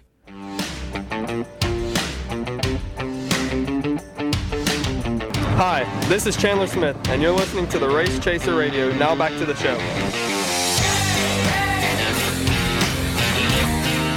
Welcome back to our white flag segment or checkered flag segment, however you want to look at it, here on Lead Lap. And uh, want to thank HMS Motorsport, the leaders in motorsport safety, for uh, stepping up once again this year for the third straight year to be a presenting sponsor. Also, of course, uh, the folks from Strut Masters, the suspension experts. Uh, it doesn't matter if you got a car. It doesn't matter if the car is new or old. It doesn't matter if it's car or motorcycle. They can improve your ride. And if you go to their website at strutmasters.com, you will find out all the ways and all the um, all of the different uh, items that they have available to help make that happen. They are the suspension experts. Want to thank Chip Lofton and his group, and also uh, the folks at mycomputercareer.edu, training for a better life. It it doesn't take a rocket scientist to be trained for IT work. It's pretty easy. Just go to their website at mycomputercareer.edu and set yourself up with a free career evaluation. And once you have taken that, if you want to pursue a career in IT, well, hey man, it only takes less than four months if you do it the right way. And you don't even have to do it full time. That's the beauty of this. You can do it a few days a week online or at one of their campuses.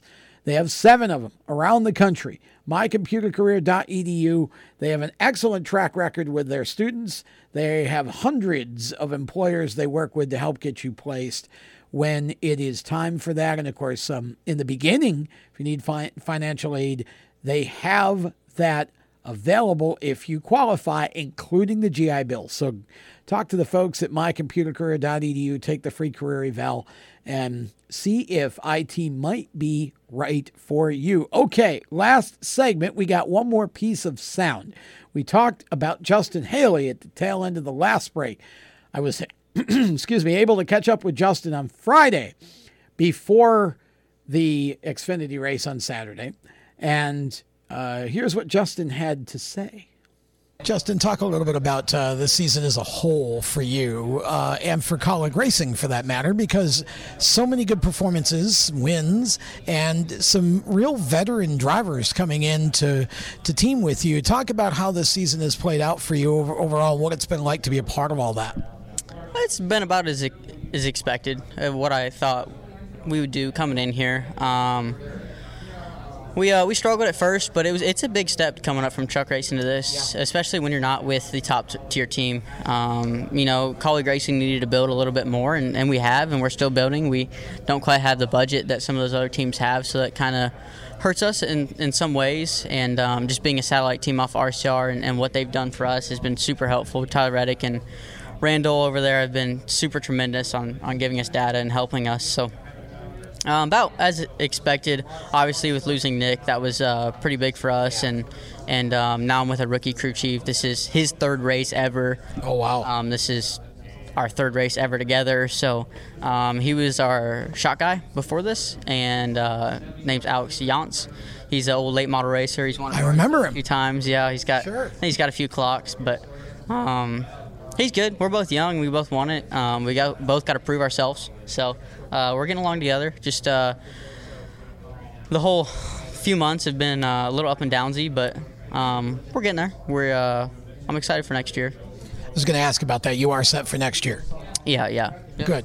So you'll uh, be able to come back for a second year, and hopefully everything you learned this year, you just take it up that notch and and uh, can can run more for wins. Yeah. When, when I came to Kaulig racing, I just didn't want to do a two year deal. So uh, right up front, I said I want or a one year deal. Excuse me right up front, I said I wanted a two-year deal. That way, I could use this first year to learn, um, and then the second year we could go get at it. And obviously, Kaulig needed to build a little bit more. And and you see these guys I'm racing against, you know, Christopher, Tyler, Cole. They've they've been in this three, four years.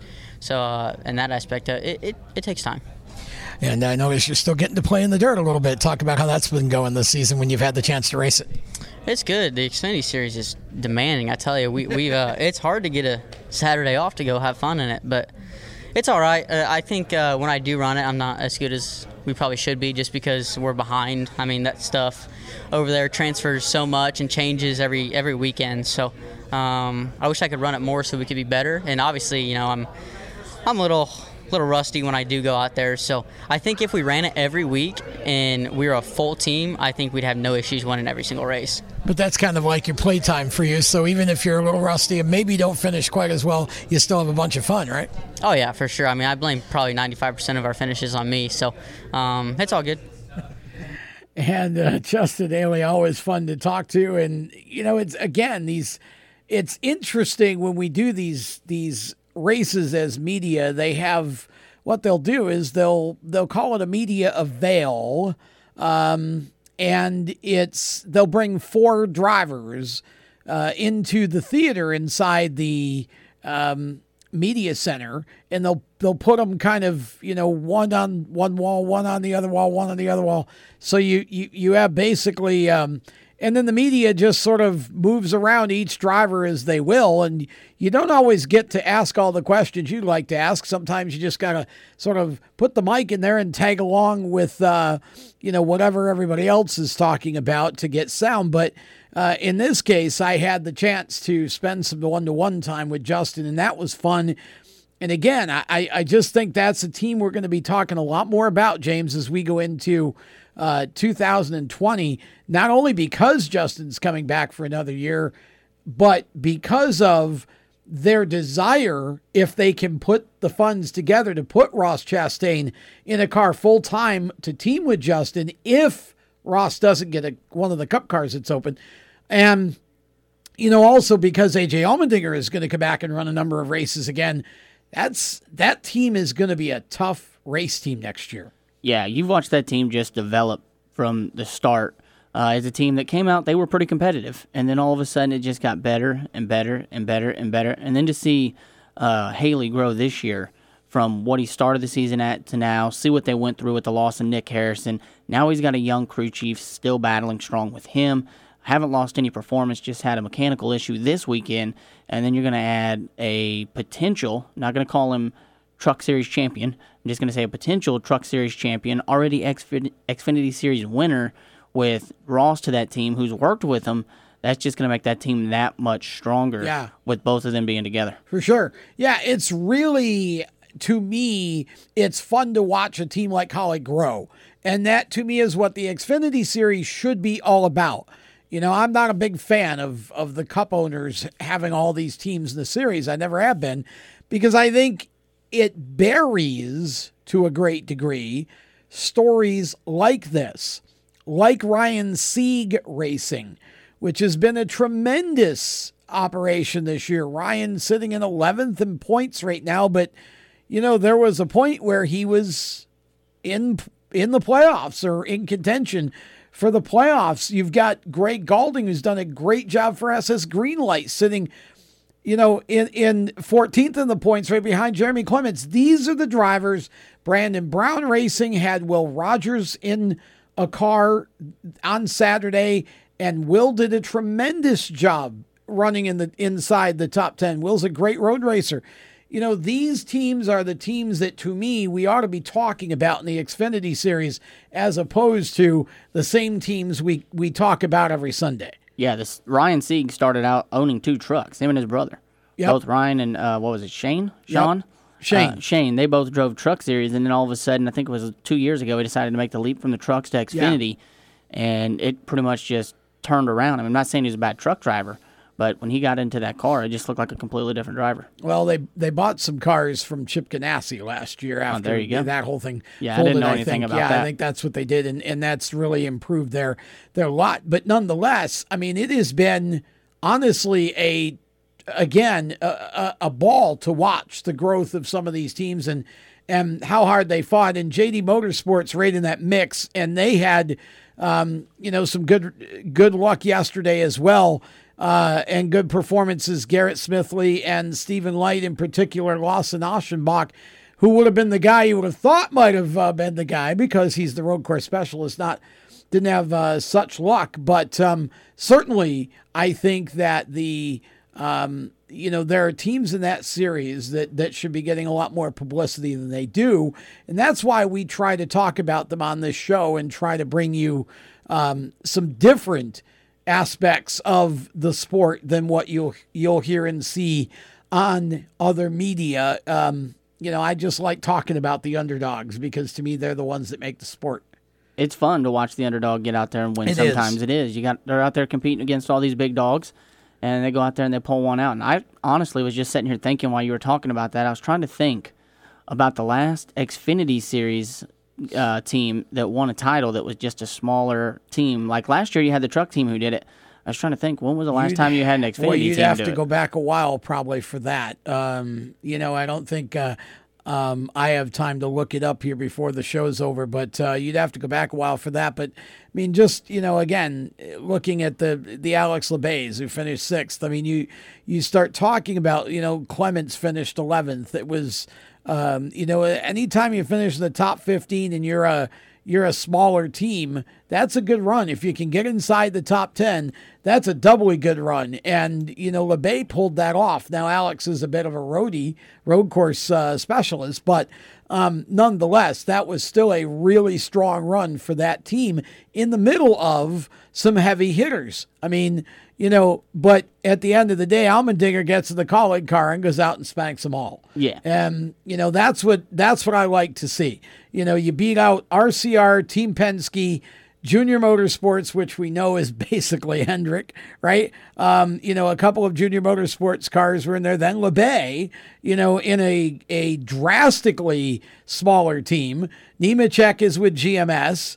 You know, and then you've got Custer with with SHR, Briscoe with SHR, and Truex with Junior Motorsports. So in the middle of all of that sits Alex Labbé. That was like when. Oh, I'm sorry. Go ahead. No, that was just like when, like you mentioned, Jeremy Clements won. Yeah. Jeremy Clements, that team races out of the same shop his father built Yeah. Clements Race Engines Yep. out of, which is a big name for dirt racing. They race out of that same shop. Like there is a portion of that building they build race cars in and go to the racetrack. That's with. a win for for Alex Labbé. And that was kind of the point I wanted to make about this. And and you know, I I I just sort of feel like at some point we've got to try to level the playing field as much as we can for these guys because they're never going to get to junior level if they can't get the sponsorship and they won't get the sponsorship if they can't perform and run up front because sponsors want to be up front. So, you know, that's uh, that's kind of what I looked at. Aschenbach, by the way, rebounded to a 14th place finish. I, I kind of missed that um, in all of it. I knew Stephen Leicht had a top 20. Um, he finished 19th. and um, it was Garrett Smithley that kind of fell off with a transmission issue. I thought it was uh, but um, you know, Lawson Aschenbach did a really nice job.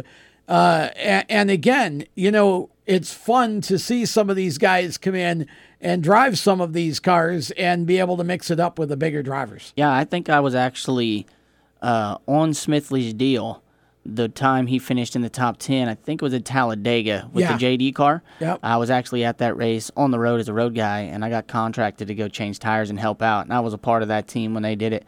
And the excitement he had on the radio was pretty cool. Oh yeah, yeah. Garrett's a great kid, and and uh, you'll hear from uh, both Garrett and Stephen Leicht on Race Chaser Media tomorrow as well. So keep an eye on the Facebook page, Twitter, and Instagram. Race Chaser Media is the place to get uh, all of the audio, and um, we're going to be posting several bits tomorrow and and through uh, Wednesday as well. So that's it. We're done. Lead lap is out of here for another night. Thanks to HMS Motorsport, uh, my computer career, and uh, strutmasters.com. I'm Tom Baker. Have a great week. Bye. You've been listening to Lead Lap Radio powered by HMS Motorsport, the leaders in motorsport safety. You can find them on the web at hmsmotorsport.com. Lead Lap Radio is a Race Chaser media production. For more exciting and passionate motorsport content, follow Race Chaser Media on Facebook, Instagram, Twitter, and YouTube and visit racechasermedia.com.